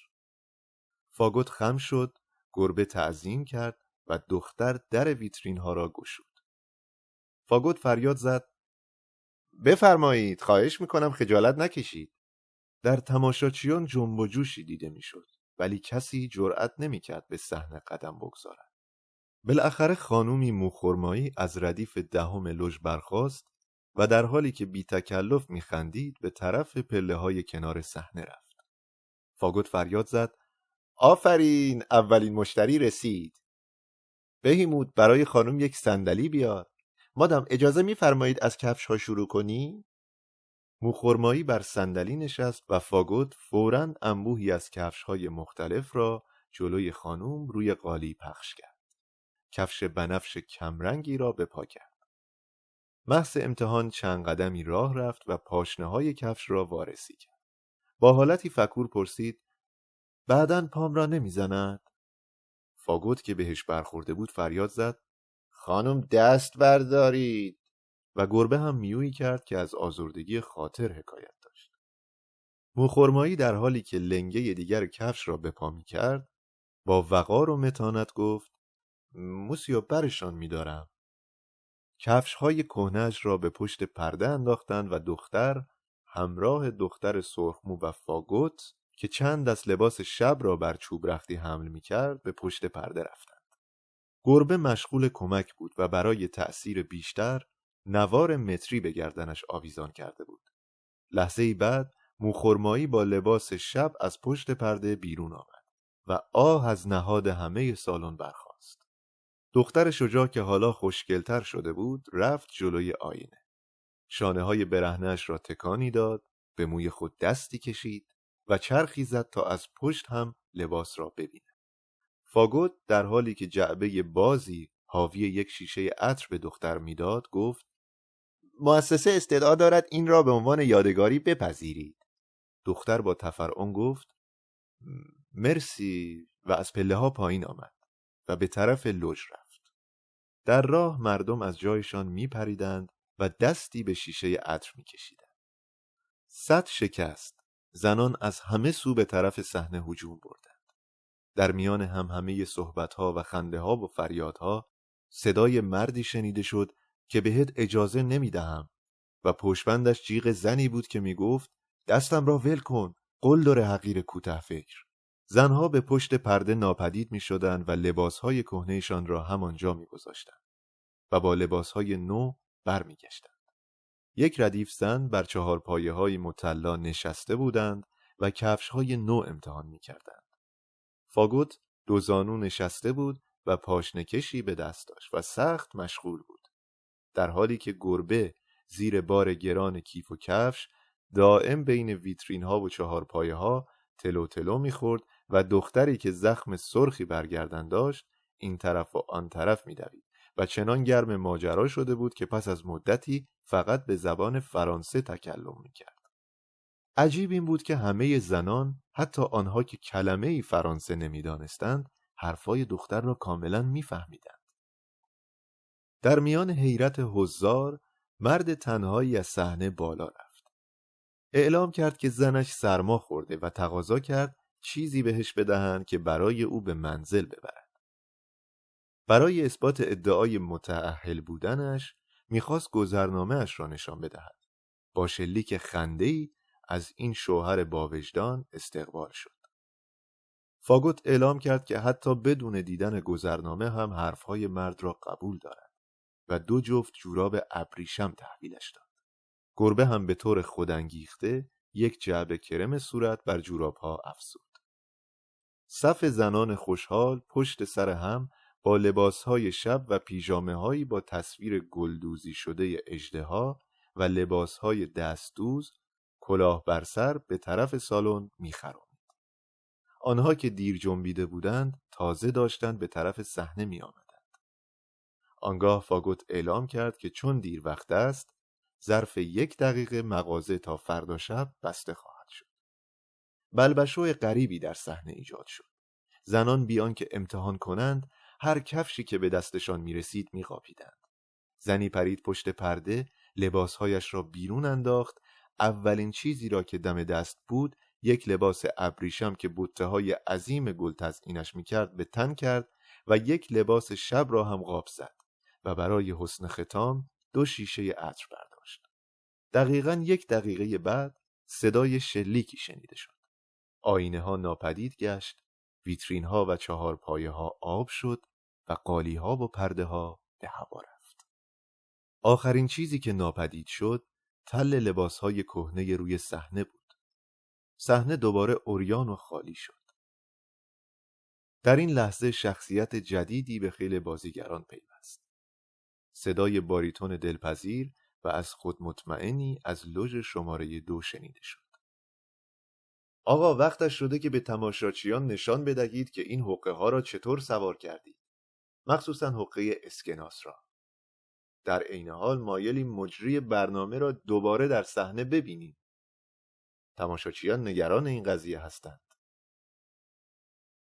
صدای باریتون به کسی جز مهمان برجسته شب آرکادی آپولونیچ سمپلیارف رئیس کمیسیون آکوستیک تئاترهای مسکو تعلق نداشت. در لوژ آرکادی آپولونیچ دو خانم همراهش بودند. یکی مسن بود و لباسهای مد و گران قیمت به تن داشت و دیگری زیبا و جوان بود و ساده تر لباس پوشیده بود. وقتی که بالاخره گزارش رسمی ماجرا را تنظیم کردند مسجل شد که اولی همسر آرکادی آپولونیچ و دومی از خیشاوندان دور خانواده بوده. از اهالی شهر ساراتوف و از هنرپیشگان جوان و تازه کار به شمار می‌رفته. و فعلا در آپارتمان سمپلیارف سکنا گزیده بود. فاگوت جواب داد خیلی معذرت می‌خوام. متاسفم که چیزی برای نشان دادن نمانده. همش خیلی واضح هست. میبخشید ولی من موافق نیستم. توضیحی لازم است. وگرنه نمایش درخشان شما تأثیر سویی به جا خواهد گذاشت. تماشاچیان طالب توضیحند معرکگیر جسور سخن آرکادی را قطع کرد. تماشاچیان تا آنجا که من اطلاع دارم اصلا چنین چیزی نمی‌خواهند. ولی آقای آرکادی آپولونیچ با در نظر گرفتن مقام منیع شما و از آنجا که اصرار می کنید گوشه ای از تکنیک هایمان را برایتان توضیح خواهیم داد. برای این کار اگر اجازه بفرمایید اول یک برنامه کوچک دیگر اجرا آرکادی آپولونیچ مشتاقانه گفت البته ولی باید رمز آن را هم نشان بدهید بسیار خوب قربان بسیار خوب آرکادی آپولونیچ ممکن است بپرسم دیشب کجا بودید؟ با این سؤال کاملا نامربوط و بیموقع در چهره آرکادی آپولونیچ تغییری کامل و سریع پدیدار شد. زنش با تفرعن گفت که دیشب آرکادی آپولونیچ در کمیسیون آکوستیک شرکت کرده و بی تردید این مسئله ربطی به سحر و جادو نداره. فاگوت جواب داد خانم عزیز ربط دارد ولی شما طبعا از چگونگی ربطش بی اطلاعید. درباره جلسه اشتباه می کنید.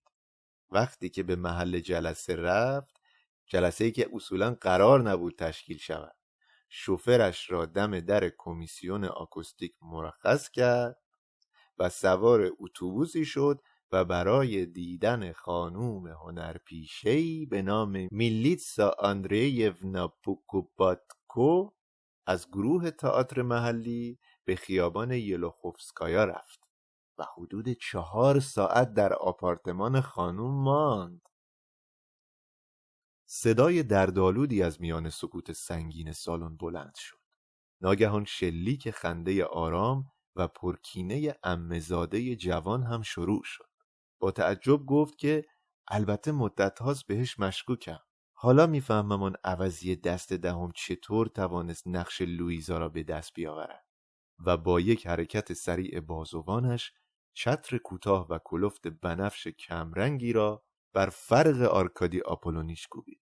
فاگوت بی‌حیا که در واقع کسی جز کروویف نبود فریاد زد خانم ها آقایان این هم توضیحی که می‌خواستید. همان توضیحی که آرکادی آپولونیچ برایش آنقدر سینه چاک می‌داد. همسر با عصبانیت گفت که بی حیای بی همه چیز. چطور جرأت می‌کنی آرکادی آپولونیچ را کتک بزنی؟ و آنگاه با تمامی وزن عظیمش در لژ مخصوص به پا خاست دختر جوان بی اراده شلیک خنده شیطانی دیگری سر داد. با خنده گفت همانقدر حق دارم که تو داری و با خوردن ضربه دیگر چتر بر سر آرکادی آپولونیچ صدای خفه‌ای بلند شد. مادام سمپلیارف با صدایی وحشت زده فریاد زد که پلیس دستگیرش کنید. در اینجا گربه خود را به زیر نور نورافکنها رساند و با صدایی انسانی گفت در اینجا برنامه امشب ما تمام می شود رهبر ارکستر لطفا موسیقی پایان.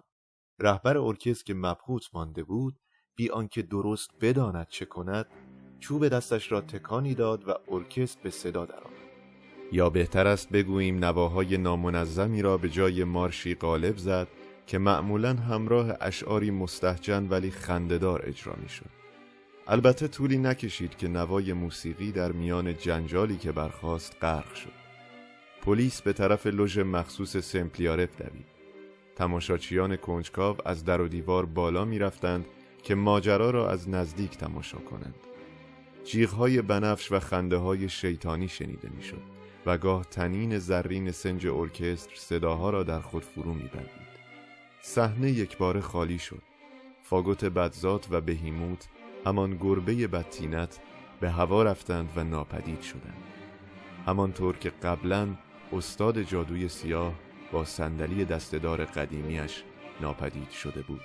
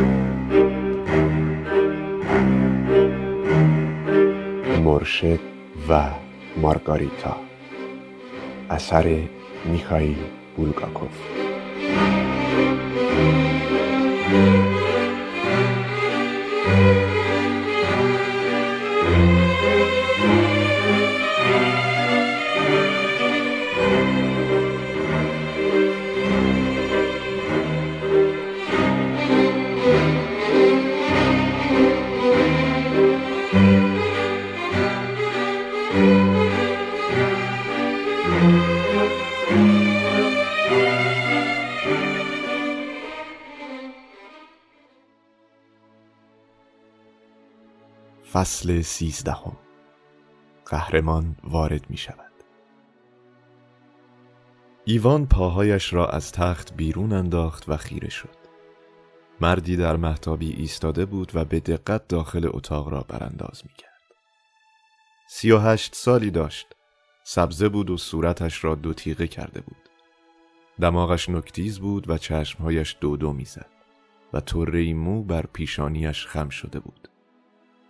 مهمان مرموز چند لحظه ای گوش داد. وقتی از تنهایی ایوان اطمینان حاصل کرد وارد اتاق شد. وقتی که مرد وارد شد ایوان دید که لباس بیمارستان به تن دارد. پیژامه و دمپایی پوشیده بود و ردای قهوه‌ای تیره‌ای به دوش داشت. مهمان به ایوان چشمکی زد دست کلیدی را در جیبش گذاشت و با صدایی بسیار آهسته پرسید اجازه میفرمایید بنشینم؟ با شنیدن جواب مثبت در صندلی دستداری فرو رفت. ایوان به تبعیت از حرکت هشدار دهنده انگشت مهمان آهسته صحبت کرد. چطور وارد اینجا شدید؟ مگر توری های پنجره قفل نیستند؟ مهمان سری تکان داد و گفت بله توری ها قفلند. پراسکووی فودوروونا آدم بسیار عزیزی است. ولی متاسفانه بسیار فراموشکار است. حدود یک ماه پیش این دست کلید را ازش کش رفتم و با این کلیدها می توانم به محتابی بروم. محتابی در طول تمام این طبقه ادامه دارد. به همین خاطر هر وقت بخواهم می توانم به دیدن همسایه ها بروم. ایوان با علاقه پرسید اگر می شود به محتابی رفت پس فرار هم می شود کرد. نکند مهدابی آنقدر بلند است که نمی شود از آن پرید. مهمان با قاطعیت جواب داد نه من از اینجا نمی توانم در بروم. نه به خاطر آنکه محتابی بلند است بلکه به خاطر اینکه جایی ندارم بروم. بعد از مکسی اضافه کرد به همین دلیل همینجا هستم. ایوان که به چشمهای ناآرام و قهوه‌ای مرد خیره شده بود تکرار کرد مم. همینجا هستیم مهمان به یک بار نگران شد خب ببینم مسلما شما که آدم خشنی نیستید می‌دانید تحمل سر و صدا و خشونت و اینجور چیزها را ندارم. مخصوصا از صدای فریاد مردم بدم میآید. مهم هم نیست که فریاد از سردرد باشد یا خشم یا هر نوع دیگرش. فقط به من اطمینان بدهید که خشن نیستید. خشنید؟ شاعر مردانه اعتراف کرد دیروز در رستورانی زدم توی پوزه یکی. مهمان که به وضوح این کار را نپسندیده بود پرسید برای چه؟ ایوان با شرمساری جواب داد متاسفانه باید بگویم که دلیلی نداشت. مهمان سرزنش کنان گفت خجالت آور است. تازه از اصطلاحی هم که به کار بردید خوشم نمی آید. زدم توی پوزش یعنی چه؟ مردم صورت دارن نه پوزه. فکر می‌کنم منظورتان این بود که مشتی به صورت کسی زدید. اما این کارها رو نباید کرد. بعد از این سرزنش مهمان پرسید چه کاره هستید؟ ایوان با بیمیلی اعتراف کرد شاعرم. این حرف مرد را ناراحت کرد. با تعجب گفت این هم از بخت بد من است. ولی فورا از حرفش پشیمان شد و عذر خواست و پرسید اسمتان چیست؟ بزدمنی مرد شهره در هم کشید و آهی کشید. ایوان با کنجکاوی پرسید چطور مگر از شعرهای من خوشتان میآید؟ خیر خوشم نمیآید. از آنها چیزی خوانده اید هیچ کدام از اشعارتان را نخواندم. پس چرا آن حرف را زدید؟ مهمان جواب داد چرا نباید بزنم؟ بسیاری از اشعار دیگران را خواندم. گمان نمی کنم که معجزه ای شده باشد و اشعار شما چیز بهتری باشد. ولی حسن نیت به خرج می دهم و از خودتان می پرسم.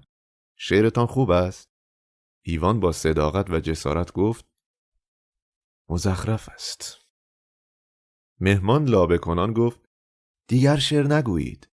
ایوان خیلی رسمی جواب داد قول می دهم که نگویم وقتی با فشردن دست یکدیگر قرارشان را قطعی می کردند صدای پا و زمزمه ای از راه رو شنیده شد. مرد به سرعت پرید توی محتابی و توری را پشت سرش بست. پراسکوویا فودوروونا به داخل اتاق سرک کشید و حال ایوان را پرسید و سوال کرد که ترجیح می دهد در تاریکی بخوابد یا زیر نور. ایوان از او خواست که چراغها را روشن بگذارد و پراسکوویا فودوروونا شب به خیری گفت و رفت. وقتی دوباره سکوت شد، مهمان هم برگشت. با زمزمه به ایوان گفت مریض تازه‌ای را در اتاق 119 خواباندند. مرد چاقی است که صورتش بنفش رنگ است و دائم چیزی درباره دلار در هواکش بلغور می کند. و قسم می‌خورد که نیروهای شیطانی بر منزلشان در خیابان سادووایا چیره شدند.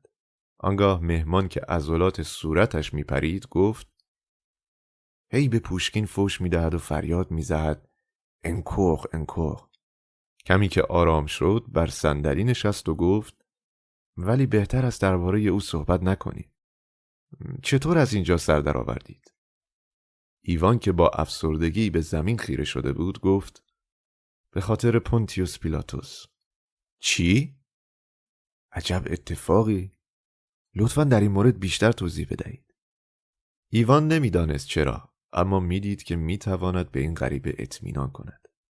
اول با کمی خجالت و بعد با اطمینان خاطر بیشتر به شرح وقایع روز اخیر در پاتریارک پانس پرداخت. مهمان با ایوان مثل عاقلها رفتار می‌کرد. به داستان کمال علاقه را نشان می‌داد و با ادامه داستان بیشتر به خلص فرو می‌رفت. گهگاه صحبت ایوان را قطع می کرد و با تعجب می گفت بله بله ادامه بدهید ولی تو رو به خدا چیزی را از قلم نیندازید ایوان هم چیزی را از قلم ایوان هم چیزی را از قلم نینداخت چون نقل داستان به این ترتیب آسانتر می‌شد و بالاخره به لحظه ای نزدیک شد که پونتیوس پیلاتوس ردای سفیدی با حاشیه‌ای سرخ به رنگ خون بردوش از جایگاه بالا می‌رفت. در آن لحظه مهمان دستهایش را مثل وقتی که دعا می‌خوانند بر هم گذاشت و با خود زمزمه کرد حدس می‌زدم همهاش را حدس می‌زدم مهمان که به داستان وحشتناک مرگ برلیوز گوش می‌داد متذکر نکته عجیبی شد و چشمهایش از کینه برقی زد. فقط از این متاسفم که چرا لاتونسکی منتقد و ممستیسلاف لاوروویچ شارلاتان جای برلیوز نبودند. و با آرامش و حالتی خلصوار گفت ادامه بدهید. مهمان از داستان پول بلیت دادن گربه و راننده زن قطار بسیار خوشش آمد. ایوان که موفقیت در داستان سرایی به وجدش آورده بود قوز کرد این طرف و آن طرف جست و مثل گربه که سبیلش را با یک سکه ده کوپکی میتاباند سبیل تاباند به اینجا که رسید مهمان از بس سعی کرده بود بلند نخندد نزدیک بود از حال برود. و اینطور شد که وقتی ایوان وقایع گیریبایدوف را شهر داد افسرده شد. مهمان دستی به نشانه همدردی بر شانه شاعر بیچاره گذاشت و گفت شاعر بدبخت ولی دوست عزیز گناهش به گردن خودتان است. نبایست با او چنین بیپروا و بینزاکت رفتار می‌کردید حالا دارید تاوانش را پس می‌دهید. باید تازه خوشحال باشید که نسبتا قصر در رفتید. ایوان که از هیجان مشتهایش را گره کرده بود گفت ولی این مردک واقعا کی بود؟ مهمان به ایوان خیره شد و با طرح سوالی جوابش را داد. عصبانی که نمی‌شوید. می‌دانید ما اینجا آدمهای نامتعادلی هستیم. شما که تقاضای دیدن دکتر یا تزریق آمپول نمی کنید یا از این قبیل ناراحتی ها. ایوان با تعجب گفت نه نه بگو ببینم او کیست؟ مهمان جواب داد بسیار خوب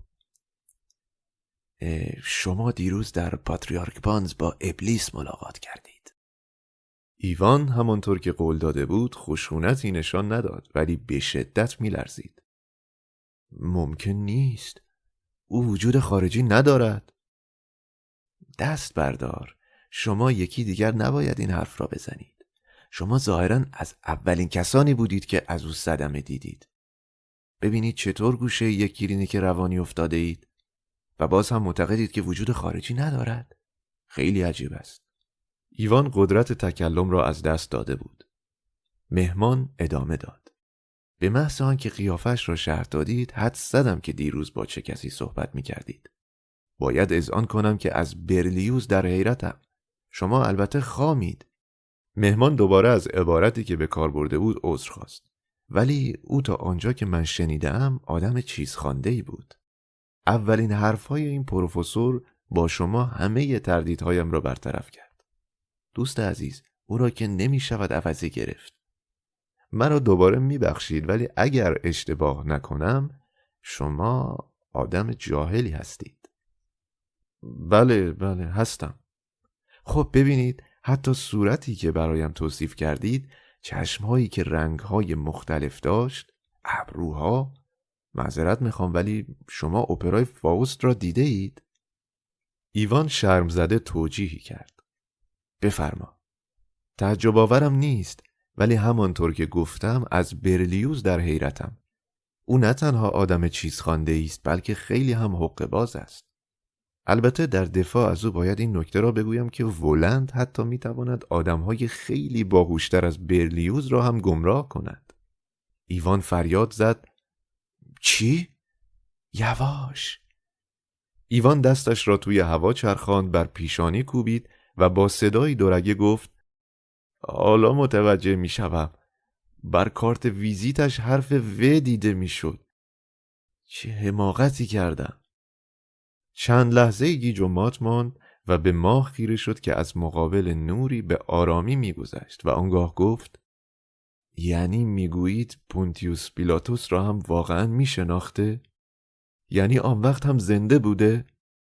تازه به من می‌گویند دیوانه این را گفت و با عصبانیت به در اشاره کرد.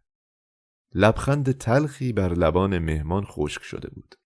مهمان گفت که باید واقعیات را پذیرفت و صورتش را به طرف ماه چرخاند که به سرعت از میان ابری عبور می‌کرد.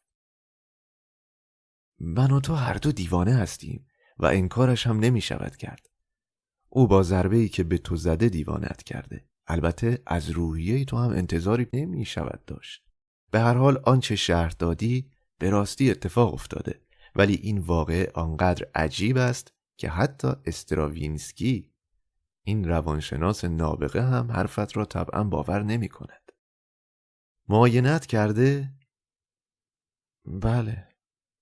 مردی که با تو صحبت کرد پونتیوس پیلاتوس را واقعا دیده و با کانت واقعا صبحانه خورده و حالا هم تصمیم گرفته سری به مسکو بزند. ایوان قدیمی سرش را بلند کرد آتشش کمی فروکش کرده بود ولی هنوز خاموش نشده بود. و با دودلی گفت خدا می‌داند که چه صدمه هایی خواهند زد. بهتر نیست یه جوری سعی کنیم دستگیرش کنیم؟ مهمان با نیشخندی گفت تو سعی خودت را کردی و دیدی از کجا سر درآوردی. من یکی هم این کار را به دیگران توصیه نمی کنم تردیدی نداشته باش که البته صدمات بیشتری خواهند زد. از این عصبانیم که چرا تو ملاقاتش کردی و نه من؟ گرچه من پاک سوختم و حالا دیگر خاکستری بیش نیستم. ولی قسم می‌خورم که حاضرم در ازای ملاقات او کلیدهای پراسکوف یا را بدهم.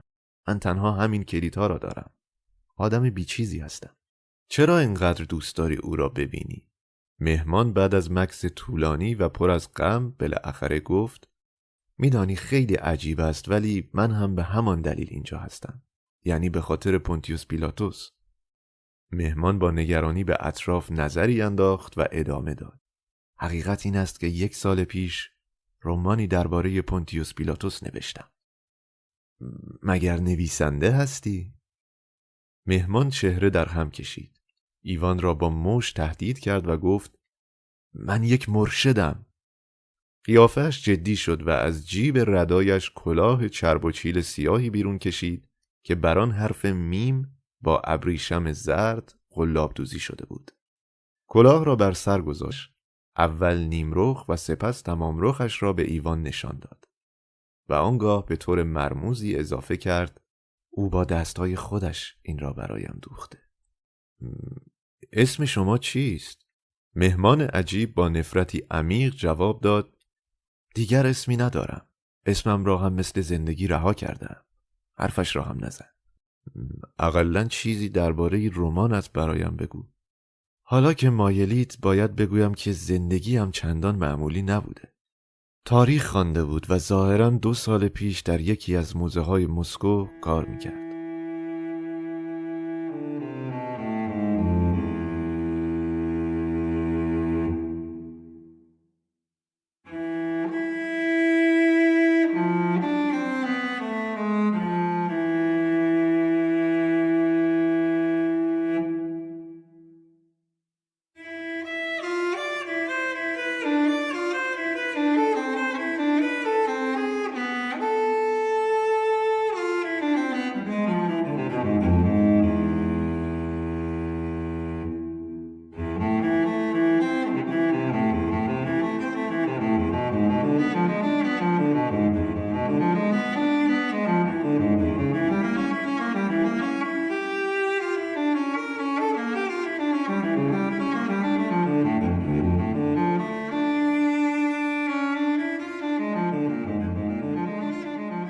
تاریخ خوانده بود و ظاهرا دو سال پیش در یکی از موزه های مسکو کار می‌کرد. مترجم هم بود. ایوان پرسید از کدام زبان ترجمه می کنید؟ مهمان جواب داد به غیر از زبان خودمان پنج زبان می‌دانم. انگلیسی، فرانسه، آلمانی، لاتین و یونانی کمی هم ایتالیایی بلدم. مم. تاریختان تنها زندگی می کرد.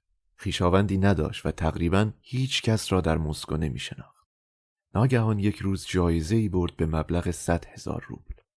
مهمان که کلاه سیاهش را کماکان به سر داشت زیر لب گفت تصورش را می‌کنی که چقدر تعجب کردم وقتی بالاخره بلیت بخت آزمایی را در لابلای سبد رخهای چرک پیدا کردم و دیدم که شماره بلیت درست همان شماره است که در روزنامه چاپ شده و توضیح داد بلیت را موزه به من داده بود.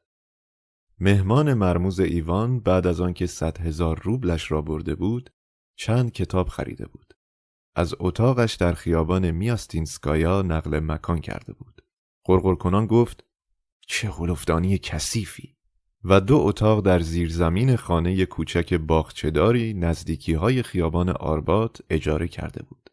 کارش را هم در موزه ول کرده بود و شروع کرده بود به نوشتن رومانی درباره پونتیوس پیلاتوس. راوی که چشمهایش برق می‌زد آهسته گفت آه که چه دوره ماهی بود. یک آپارتمان نقلی مستقل با راهرو و دستشویی و آب لوله کشی. پنجره های کوچکی هم داشت که مشرف بود به راه پاریکه توی باغچه. چند قدم آن طرفتر نزدیک در باغچه یک گل یاس بود و یک درخت زیزوفون و یک درخت افرا. وای بر من. در زمستان به ندرت کسی در باغچه دیده می‌شد و صدای خرد شدن برفها هرگز به گوشم نمی رسید. در بخاری کوچکم هم همیشه آتشی میسوخت. ولی ناگهان بهار آمد و از لابلای پنجره های گلالودم اولین شاخه های اوریان و اولین جوانه های برگ درختان را دیدم. بهار گذشته اتفاقی افتاد که به مراتب شیرینتر بود از بردن صد هزار روب که باید قبول کرد پول واقعا هنگفتی است. ایوان که با دقت گوش می‌داد موافقت کرد. بله واقعا پنجره را باز کرده بودم و در اتاق دوم که خیلی کوچک بود نشسته بودم. کاناپه مهمان با ایما و اشاره اندازه هایی را نشان می‌داد. اینطوری کاناپه اینجا بود کاناپه دیگری در کنار دیوار چراغ قشنگی روی میز میون دو کاناپه بود. یک قفسه کتاب نزدیک پنجره و یک میز تحریر اینجا. البته اتاق اصلی خیلی بزرگتر بود. چهارده متر مربع. کتاب باز هم کتاب و یک بخاری. خیلی جای خوبی بود. چقدر لاله ها خوشبو بود. از خستگی گیج شده بودم و به آخرهای کتاب پیلاتوس رسیده بودم. ایوان با تعجب گفت ردای سفید، حاشیه سرخ. این احساس را خوب می‌فهمم. دقیقا پیلاتوس با سرعت به پایان نزدیک می‌شد و حتی می‌دانستم که آخرین کلمات رمان چه باید باشد.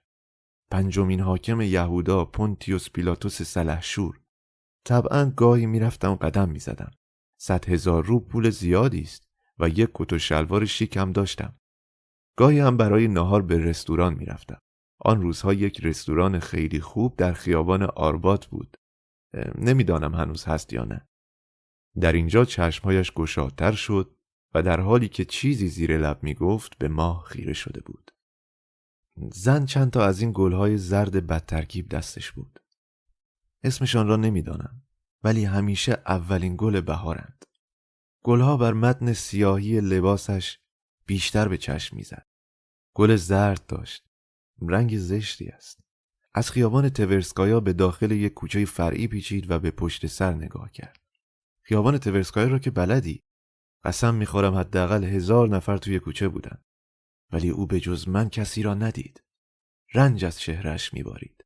و تنهایی عجیب چشمهایش بیشتر از زیباییش مجذوبم کرد. به دنبال علامت رنگ زرد من هم وارد کوچه فرعی شدم و به دنبالش رفتم.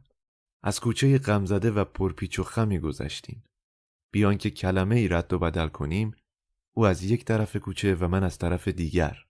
جز ما کسی در کوچه نبود. در عذاب بودم. احساس می کردم باید به او چیزی بگویم. و می ترسیدم مبادا نتوانم کلمه ای بر زبان بیاورم و آن وقت ناپدید شود و دیگر هرگز نبینمش. شاید باورتان نشود ولی زن همان وقت به من رو کرد و گفت از گلهای من خوشتان می آید؟ صدایش را دقیقا به خاطر دارم. کم و بیش آهسته بود ولی حالت خاصی داشت. شاید فکر کنید که بی رفت می‌گویم ولی حس می کردم صدا به دیوار زرد کثیف آن طرف خیابان می‌خورد و منعکس می شود. فورا به آن طرف کوچه رفتم و نزدیکش که شدم گفتم نه خیر با تعجب نگاهم می‌کرد و ناگهان بی هیچ نشان و اشاره قبلی دانستم که تمام عمر عاشق این زن بودم عجیب نیست حتما می‌گویی دیوانه ایوان با تعجب گفت اصلا چنین چیزی نیست خواهش می‌کنم ادامه بدهید مهمان ادامه داد بله با تعجب نگاهم کرد و گفت یعنی از هیچ گلی خوشتان نمی آید؟ احساس می کردم در لحن صحبتش کمی خصومت هست. در کنارش راه افتادم. سعی کردم شانه به شانه او بروم. و خودم هم متحیر شدم که اصلا خجالت نمی‌کشم گفتم نه از گل خوشم میآید. از این نوعش خوشم نمیآید. از چه گلی خوشتان میآید؟ عاشق گل سرخم. فورا از اینکه این حرف را زدم پشیمان شدم.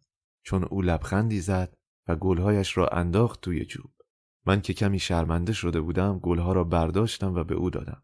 ولی او با لبخندی آنها را پس زد و مجبور شدم خودم آنها را به دست بگیرم. مدتی در سکوت قدم زدیم تا اینکه گلها را از دستم گرفت و کنار کوچه انداخت. ایوان گفت لطفا ادامه بدهید. خواهش می‌کنم چیزی را از قلم نیندازید. مهمان گفت خب بعدش را که دیگر خودتان می توانید حدس بزنید. با آستین دست راستش اشکی را که ناگهان سرازیر شده بود پاک کرد و ادامه داد عشق گریبان ما را گرفت.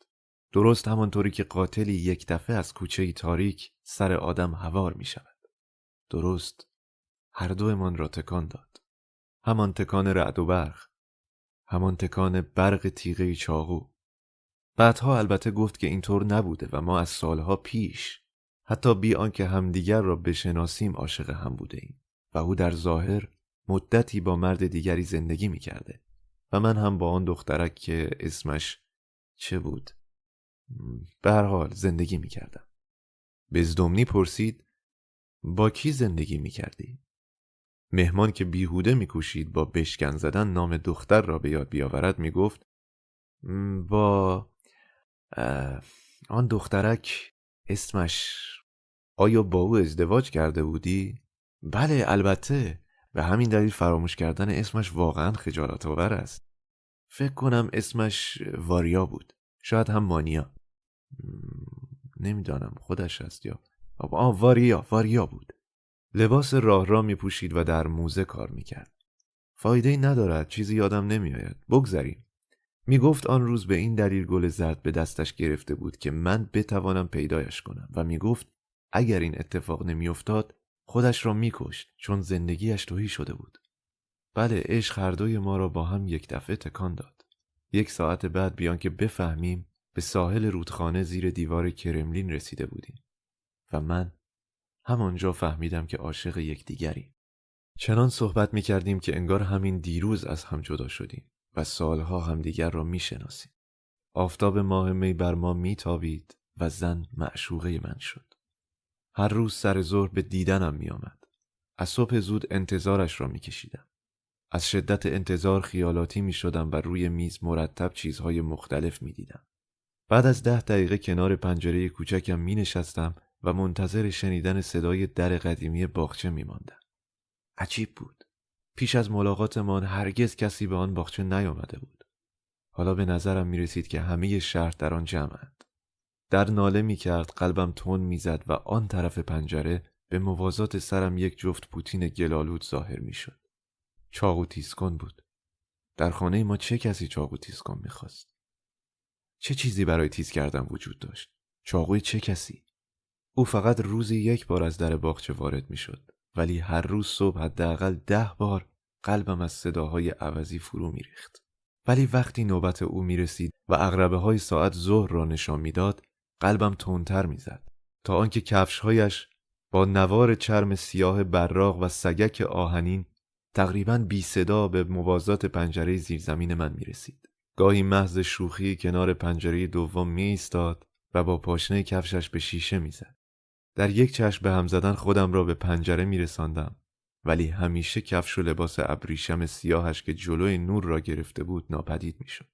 من هم می دویدم به طرف راه رو که در را برایش باز کنم. هیچ کس از رابطه ما خبر نداشت. این را قسم می خورم. با اینکه معمولا رسم نبود که این نوع روابط را کاملا پنهان کند. شوهرش خبر نداشت. دوستانمان نمی‌دانستند.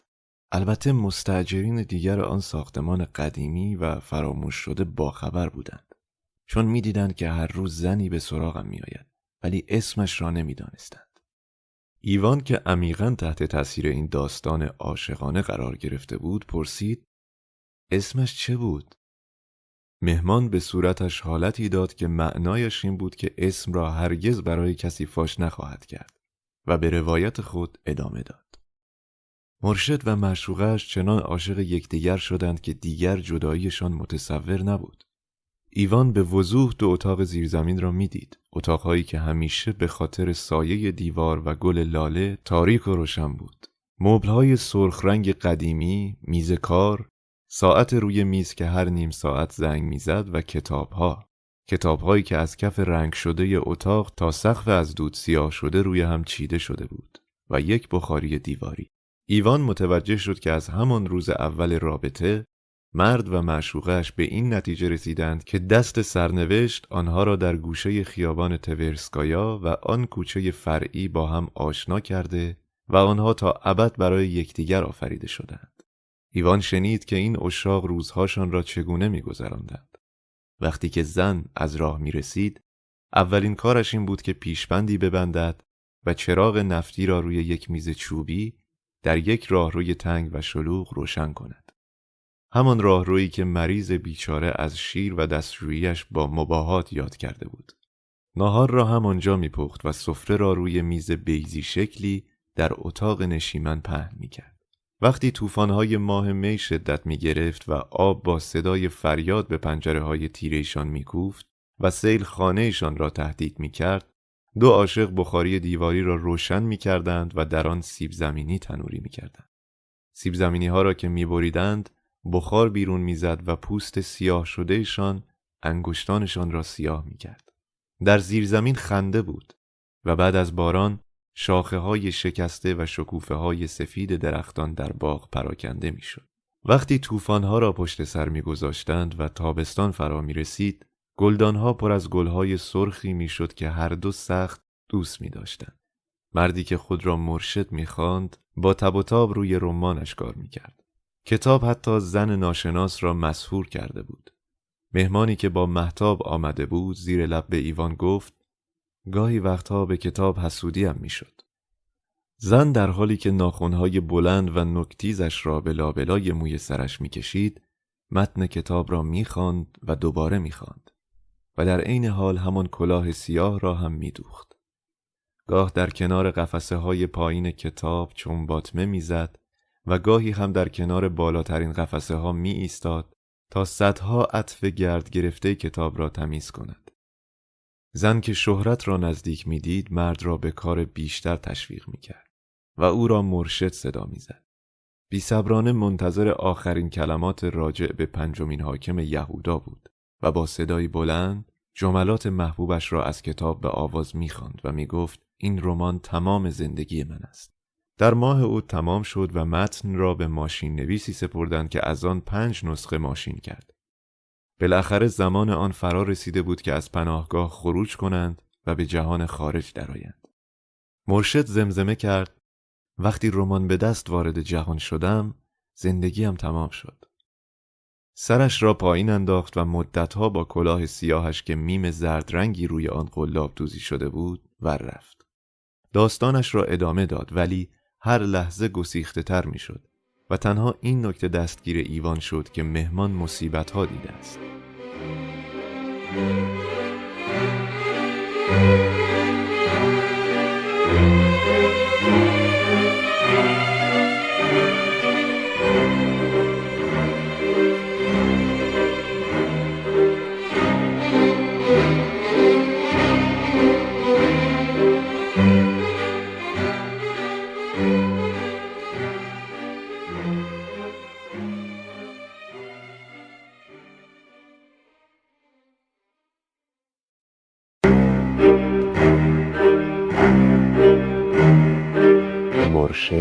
و مارگاریتا. اثر میخائیل بولگاکوف.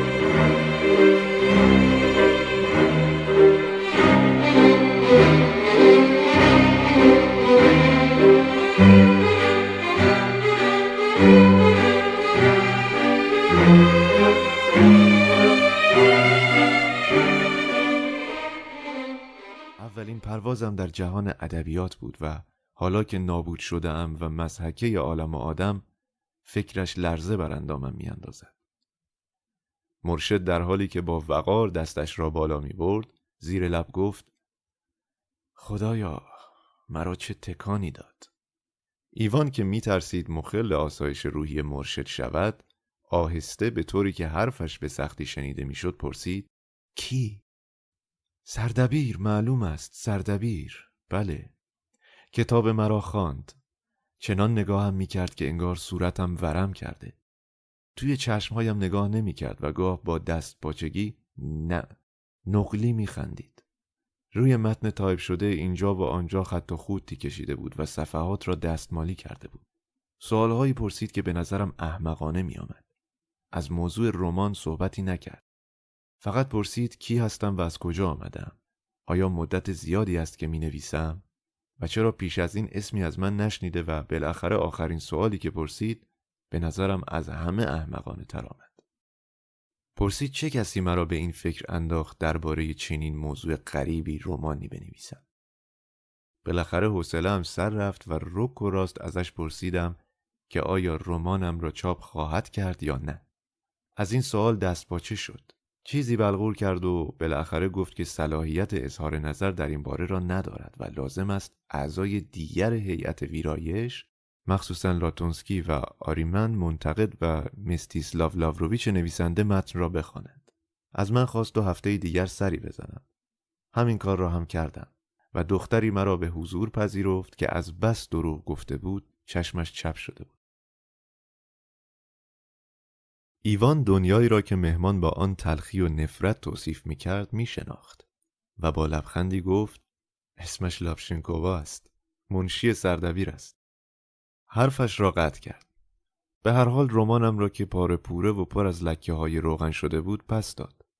دختر که سعی می کرد نگاهم نکند به اطلاعم رساند که هیئت سردبیری برای دو سال آینده به اندازه کافی مطلب دارد و به این ترتیب مسئله چاپ رمان من به قول خودش منتفی است.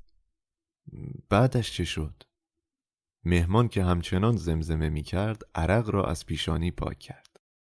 بله آن لکه های سرخی که در سرتاسر سر صفحه اول پراکنده بود و چشم های مشوقم. بله آن چشم ها را به یاد دارم. داستان هر لحظه مخشوشتر می شد و به اینجا و آنجا اشارتی می شد که ادامه نمی افت. از بارانی گفت که مورب می بارید و از فلاکت زندگی در زیر زمین و از نقل مکان کردن. با تأکید زمزمه می کرد که هرگز زن را سرزنش نمی کند. همان زنی که به مبارزه تشویقش کرده بود. بعد از آن تا آنجا که ایوان دستگیرش شد، اتفاق غیر مترقبه عجیبی افتاد. روزی روزنامه را باز کرد و مقاله ای از آریمن در آن دید که عنوانش این بود. دشمن به پرواز در می آید. در مقاله منتقد به همه هشدار داده بود که او یعنی قهرمان ما سعی کرده است توجیه عیسی مسیحش را به چاپ بزند. ایوان فریاد زد یادم میآید ولی اسمت را فراموش کردم. مهمان جواب داد دوباره تکرار می‌کنم. دور اسمم را خط بکش. دیگر وجود ندارد. مهم نیست. یکی دو روز بعد مقاله دیگری در یک روزنامه دیگر به قلم مستیسلاو لاوروویچ چاپ شد و نویسنده پیشنهاد می‌کرد که باید به آن پیلاتوس زدگی و دین زدگی که من سعی داشتم به چاپ بزنم حمله کرد و آن هم حمله جانانه. من که هنوز از حیرت کلمه تازه پیلاتوس زدگی بیرون نیامدم. روزنامه سوم را باز کردم. دو مقاله در آن بود. یکی به قلم لاتونسکی و دومی را با دو حرف ای امضا کرده بودند. باور کن مطالب آریمن و لاوروویچ در مقایسه با مطالب مقاله لاتونسکی ملایم بود. در وصف مقاله همین بست که عنوانش یک عضو مؤمن قدیمی حزب بود. چنان مجذوب خواندن مقاله مربوط به خودم بودم که متوجه نشدم که او با چتری خیس و نسخه خیس همان روزنامه در مقابلم ایستاده است. از چشمایش آتش بیرون می‌زد دستهایش سرد و لرزان بود اول دوید و بوسیدم و آنگاه با صدای خفه در حالی که بر میز میکوبید گفت که لاتونسکی را خواهد کشت ایوان خجالت زده ناله کرد ولی چیزی نگفت و مهمان ادامه داد. روزهای اندوهبار پاییز فرا رسید. به نظر می رسید شکست مفتزهانه رمانم بخشی از روحم را پژمرده کرده بود. در حقیقت دیگر کاری نداشتم بکنم و فقط برای دیدن او زنده بودم. کم کم در من اتفاقی افتاد. خدا می‌داند چه بود. حدس می‌زنم مدتها قبل استراوینسکی هم از این معما پرده برداشته باشد. از افسردگی رنج می بردم و احساس استراب عجیبی داشتم. در ضمن مقالات هم متوقف نشد. اول فقط به آنها می خندیدم و بعد مرحله دوم یعنی شگفت زدگی شروع شد. به رغم لحن از خود مطمئن و تهدیدآمیز مقالات در سطر سطرشان عدم اطمینان و ریا دیده می‌شد. احساس می کردم نویسندگان آن مقالات حرف دلشان را نزدند و همین امر باعث خشمشان شده بود و هرچه بیشتر میخواندم بر این اعتقاد استوارتر می شدم و بالاخره مرحله سوم یعنی ترس شروع شد. سوء تفاهم نشود از مقاله ها نمی ترسیدم. از چیز دیگری می ترسیدم که هیچ ربطی به آن مقالات و رمان نداشت. برای مثال یک دفعه از تاریکی ترس برم داشت. به مرحله جنون نزدیک می شدم. مخصوصا قبل از خواب. احساس می کردم اختاپوسی با های سرد سنگینش قلبم را می فشارد. با چراغ روشن می خوابیدم. او هم عوض شد. درباره اختاپوس چیزی بهش نگفتم. ولی می‌دید که حالم خوب نیست. وزنش کم شد. رنگش پرید. دیگر نمیخندید و دائم از من می‌خواست که بخشی از رمان را چاپ کنم. می‌گفت باید همه چیز را فراموش کنم و به جنوب به کنار دریای سیاه بروم و تتمه صد هزار روبل را خرج سفرم کنم. پافشاری می‌کرد و برای احتراز از بحث با او قول دادم که ترتیب سفر را بدهم. اما ته دلم می‌دانستم که هرگز به کنار دریای سیاه نخواهم رفت. اما او گفت که بلیت را خودش خواهد خرید. تمام پولم را که ده هزار روبلی می‌شد درآوردم و تحویلش دادم. با تعجب گفت چرا اینقدر؟ گفتم که از دزد میترسم و خواهش کردم تا زمان عزیمتم پولها را پهلوی خودش نگه دارد. پولها را گرفت و توی کیفش گذاشت و مرا بوسید و گفت کاش میمرد و مرا در این حال تنها نمیگذاشت. ولی عدهای منتظرش هستند و باید برود. و فردا دوباره به دیدنم می آید. از من خواست که نترسم. حواست اکتبر بود و هوا گرگومیش. او رفت. روی کاناپه خوابیدم بیان که چراغ را روشن کنم. احساس کردم اختاپوسی آمده و فورا از خواب پریدم. در تاریکی افتان و خیزان بالاخره چراغ را روشن کردم. ساعتم دو صبح بود. به خواب که می‌رفتم داشتم مریض می شدم. بیدار که شدم مریض بودم. یک دفعه احساس کردم ظلمت پاییزی می‌خواهد از درون پنجره به اتاق سرازیر شود و اتاق را در خود غرق کند. مانند مرکب سیاهی مرا در خود فرو بلید. اختیارم را از دست داده بودم. فریاد کشیدم. می‌خواستم به جایی بروم. حتی اگر منزل صاحب خانه ام باشد که در طبقه بالا بود. با خودم همان طور کلنجار می‌رفتم که با یک دیوانه فقط همینقدر رمق برایم خودم را به بخاری دیواری برسانم و دوباره روشنش کنم. وقتی صدای ترق و طروق آتش بلند شد و در نتیجه جریان حرارت در فلزی بخاری به صدا افتاد کمی بهتر شدم. به راه رو دویدم چراغ را روشن کردم. بطری شراب سفیدی پیدا کردم و لاجرعه از بطری سر کشیدم. ترس کمی فروکش کرد. آنقدر که دیگر نمی‌خواستم به صاحب خانه هم پناه ببرم. در عوض به طرف بخاری دیواری رفتم. در کورش را باز کردم. حرارت آتش دست و صورتم را گرم کرد و با خود زمزمه کردم. اتفاق وحشتناکی برایم افتاد. بیا. لطفا بیا.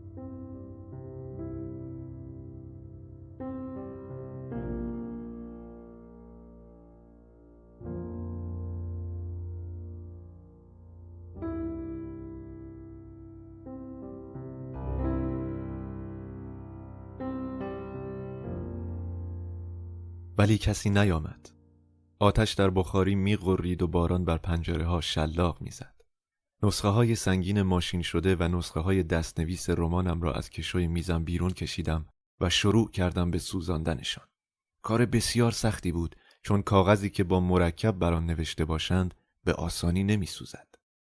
دفترهای تایپ شده را تکی تکی کردم و در این کار ناخونهایم هم شکست. کاغذهای تکه تکه شده را لابلای هیزمهای سوزان میگذاشتم و ورقهای گر گرفته را با سیخ به وسط آتش حل می‌دادم. گاه خاکستر آنقدر زیاد می‌شد که آتش را خاموش می‌کرد. ولی به هر جان کندنی بود رمان را که تا آخرین لحظه مقاومت می‌کرد کاملا از بین بردم. کلمات آشنا در برابر چشمانم شعله می‌کشید. زردی آتش بیرحمانه به ورقه های کاغذ می‌زد ولی هنوز می توانستم کلمات را از میان شعله ها بخوانم. کلمات تنها زمانی از بین می رفت که کاغذ یک سر سیاه می شد و آن وقت با سیخ ضربه وحشیانه بر آن وارد می کردم.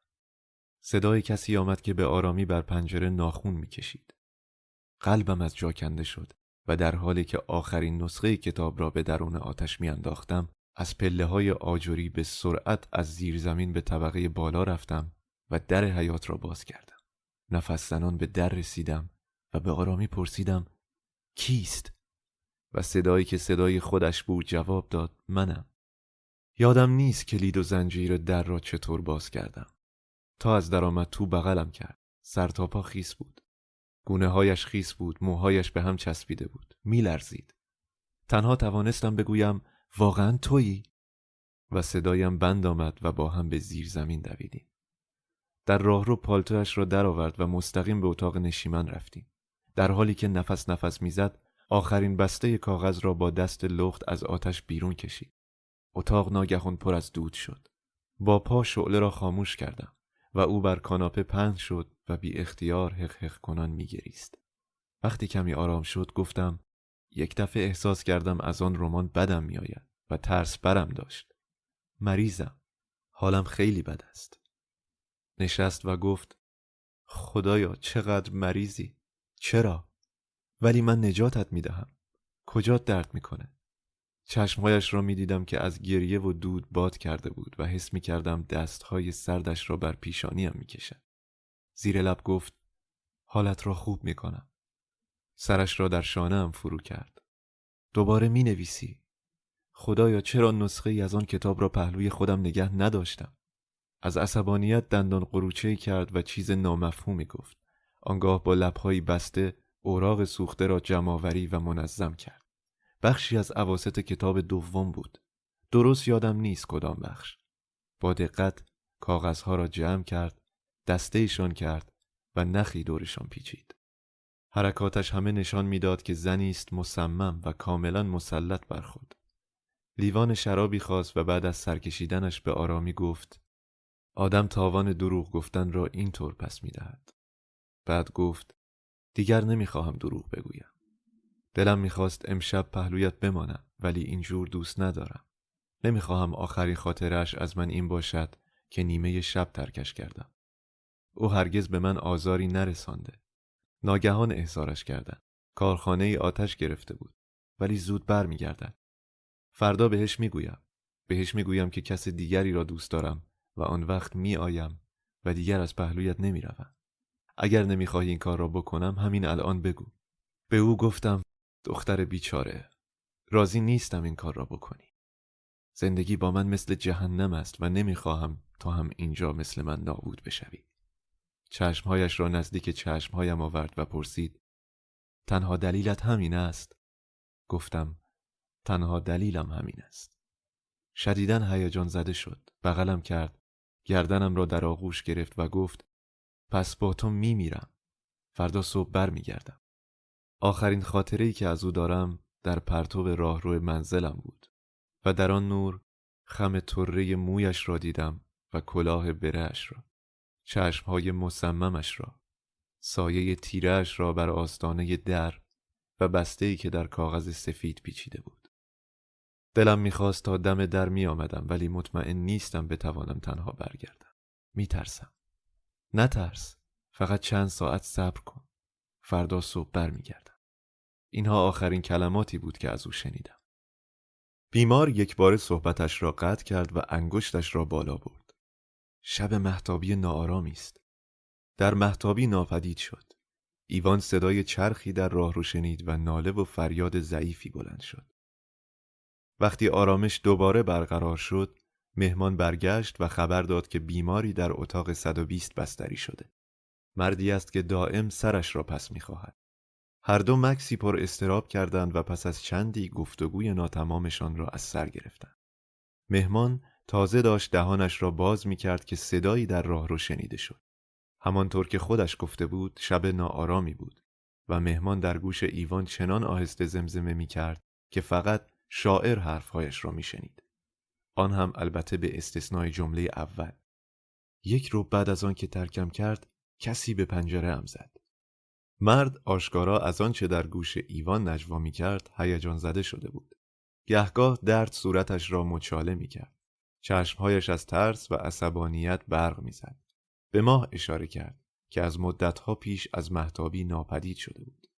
تنها بعد از آنکه تمام صداهای بیرون فروکش کرد، مهمان از ایوان فاصله گرفت و کمی بلندتر صحبت کرد. بله شبی در عواست ماه ژانویه در حیات کوچکم با همان پالتو ایستاده بودم که البته این بار دگمه نداشت و داشتم از سرما یخ می زدم. دانه های برف بوته یاس پشت سر را می پوشان و در مقابلم پنجره های کم نوری با پرده های کشیده دیده می شد. کنار اولین پنجره زانو زدم و گوش دادم. در اتاقم گرامافونی روشن بود. صدایش را می شنیدم ولی چیزی نمی دیدم. بعد از مکس کوتاهی از در حیات خارج شدم و به خیابان رفتم. طوفان برفی در طول خیابان میغرید. سگی به پر و پایم پیچید و ترساندم و برای فرار از دستش به آن طرف خیابان رفتم. سرما و ترس همراهان همیشگی من شده بودند و مستاصلم می‌کردند. چاره ای نداشتم و ساده ترین راه حل آن بود که نبش همان کوچه فرعی خودمان و خیابان اصلی خودم را بیاندازم زیر قطار.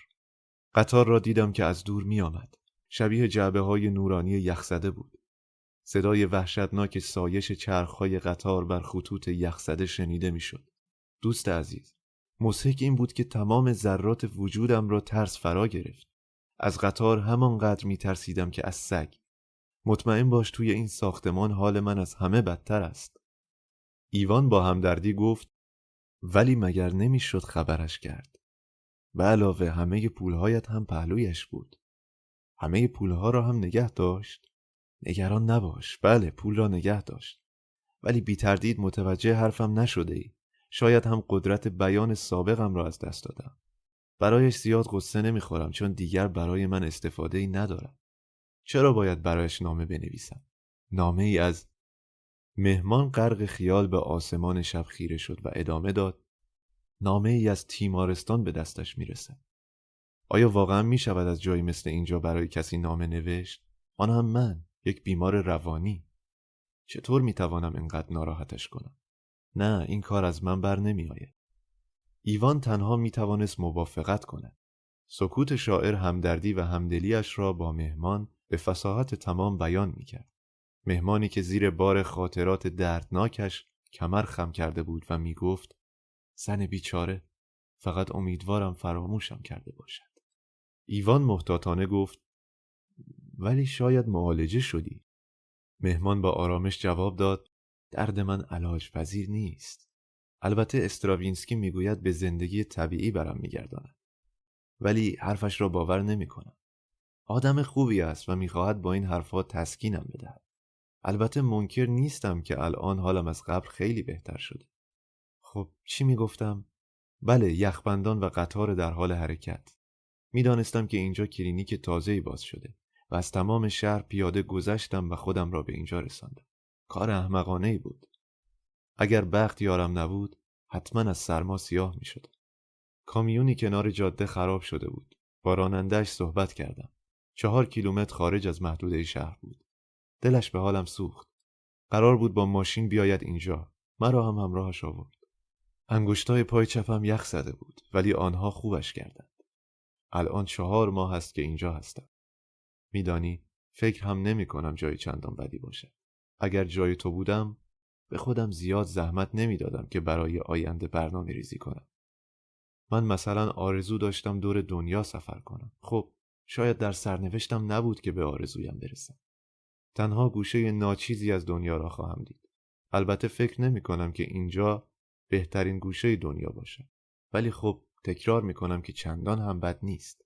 تابستان نزدیک است و آنطور که پراسکوویا فئودوروونا می‌گوید تمام محتابی را پیچک میپوشاند این دسته کلید دایره فعالیت مرا وسیعتر کرده امشب محتاب خواهد بود به ببین ماه بیرون آمده. نشاط بخش است. به نیمه شب نزدیکیم. دیگر وقت رفتن است. ایوان لابه کنان گفت لطفا به من بگو که بر سر یسوعا و پیلاتوس چه آمد. خواهش می‌کنم خیلی مایلم بدانم. نه نمی‌توانم. مهمان که درد صورتش را مچاله کرده بود ادامه داد نمی‌توانم درباره رمانم فکر کنم و نلرزم. دوستت در پاتریارک پانز از پس این کار بهتر برمیآید. از اینکه با من صحبت کردید متشکرم. خدا حافظ تا ایوان چشم به هم بزند توری با صدای آرامی بسته شد و مهمان رفته بود.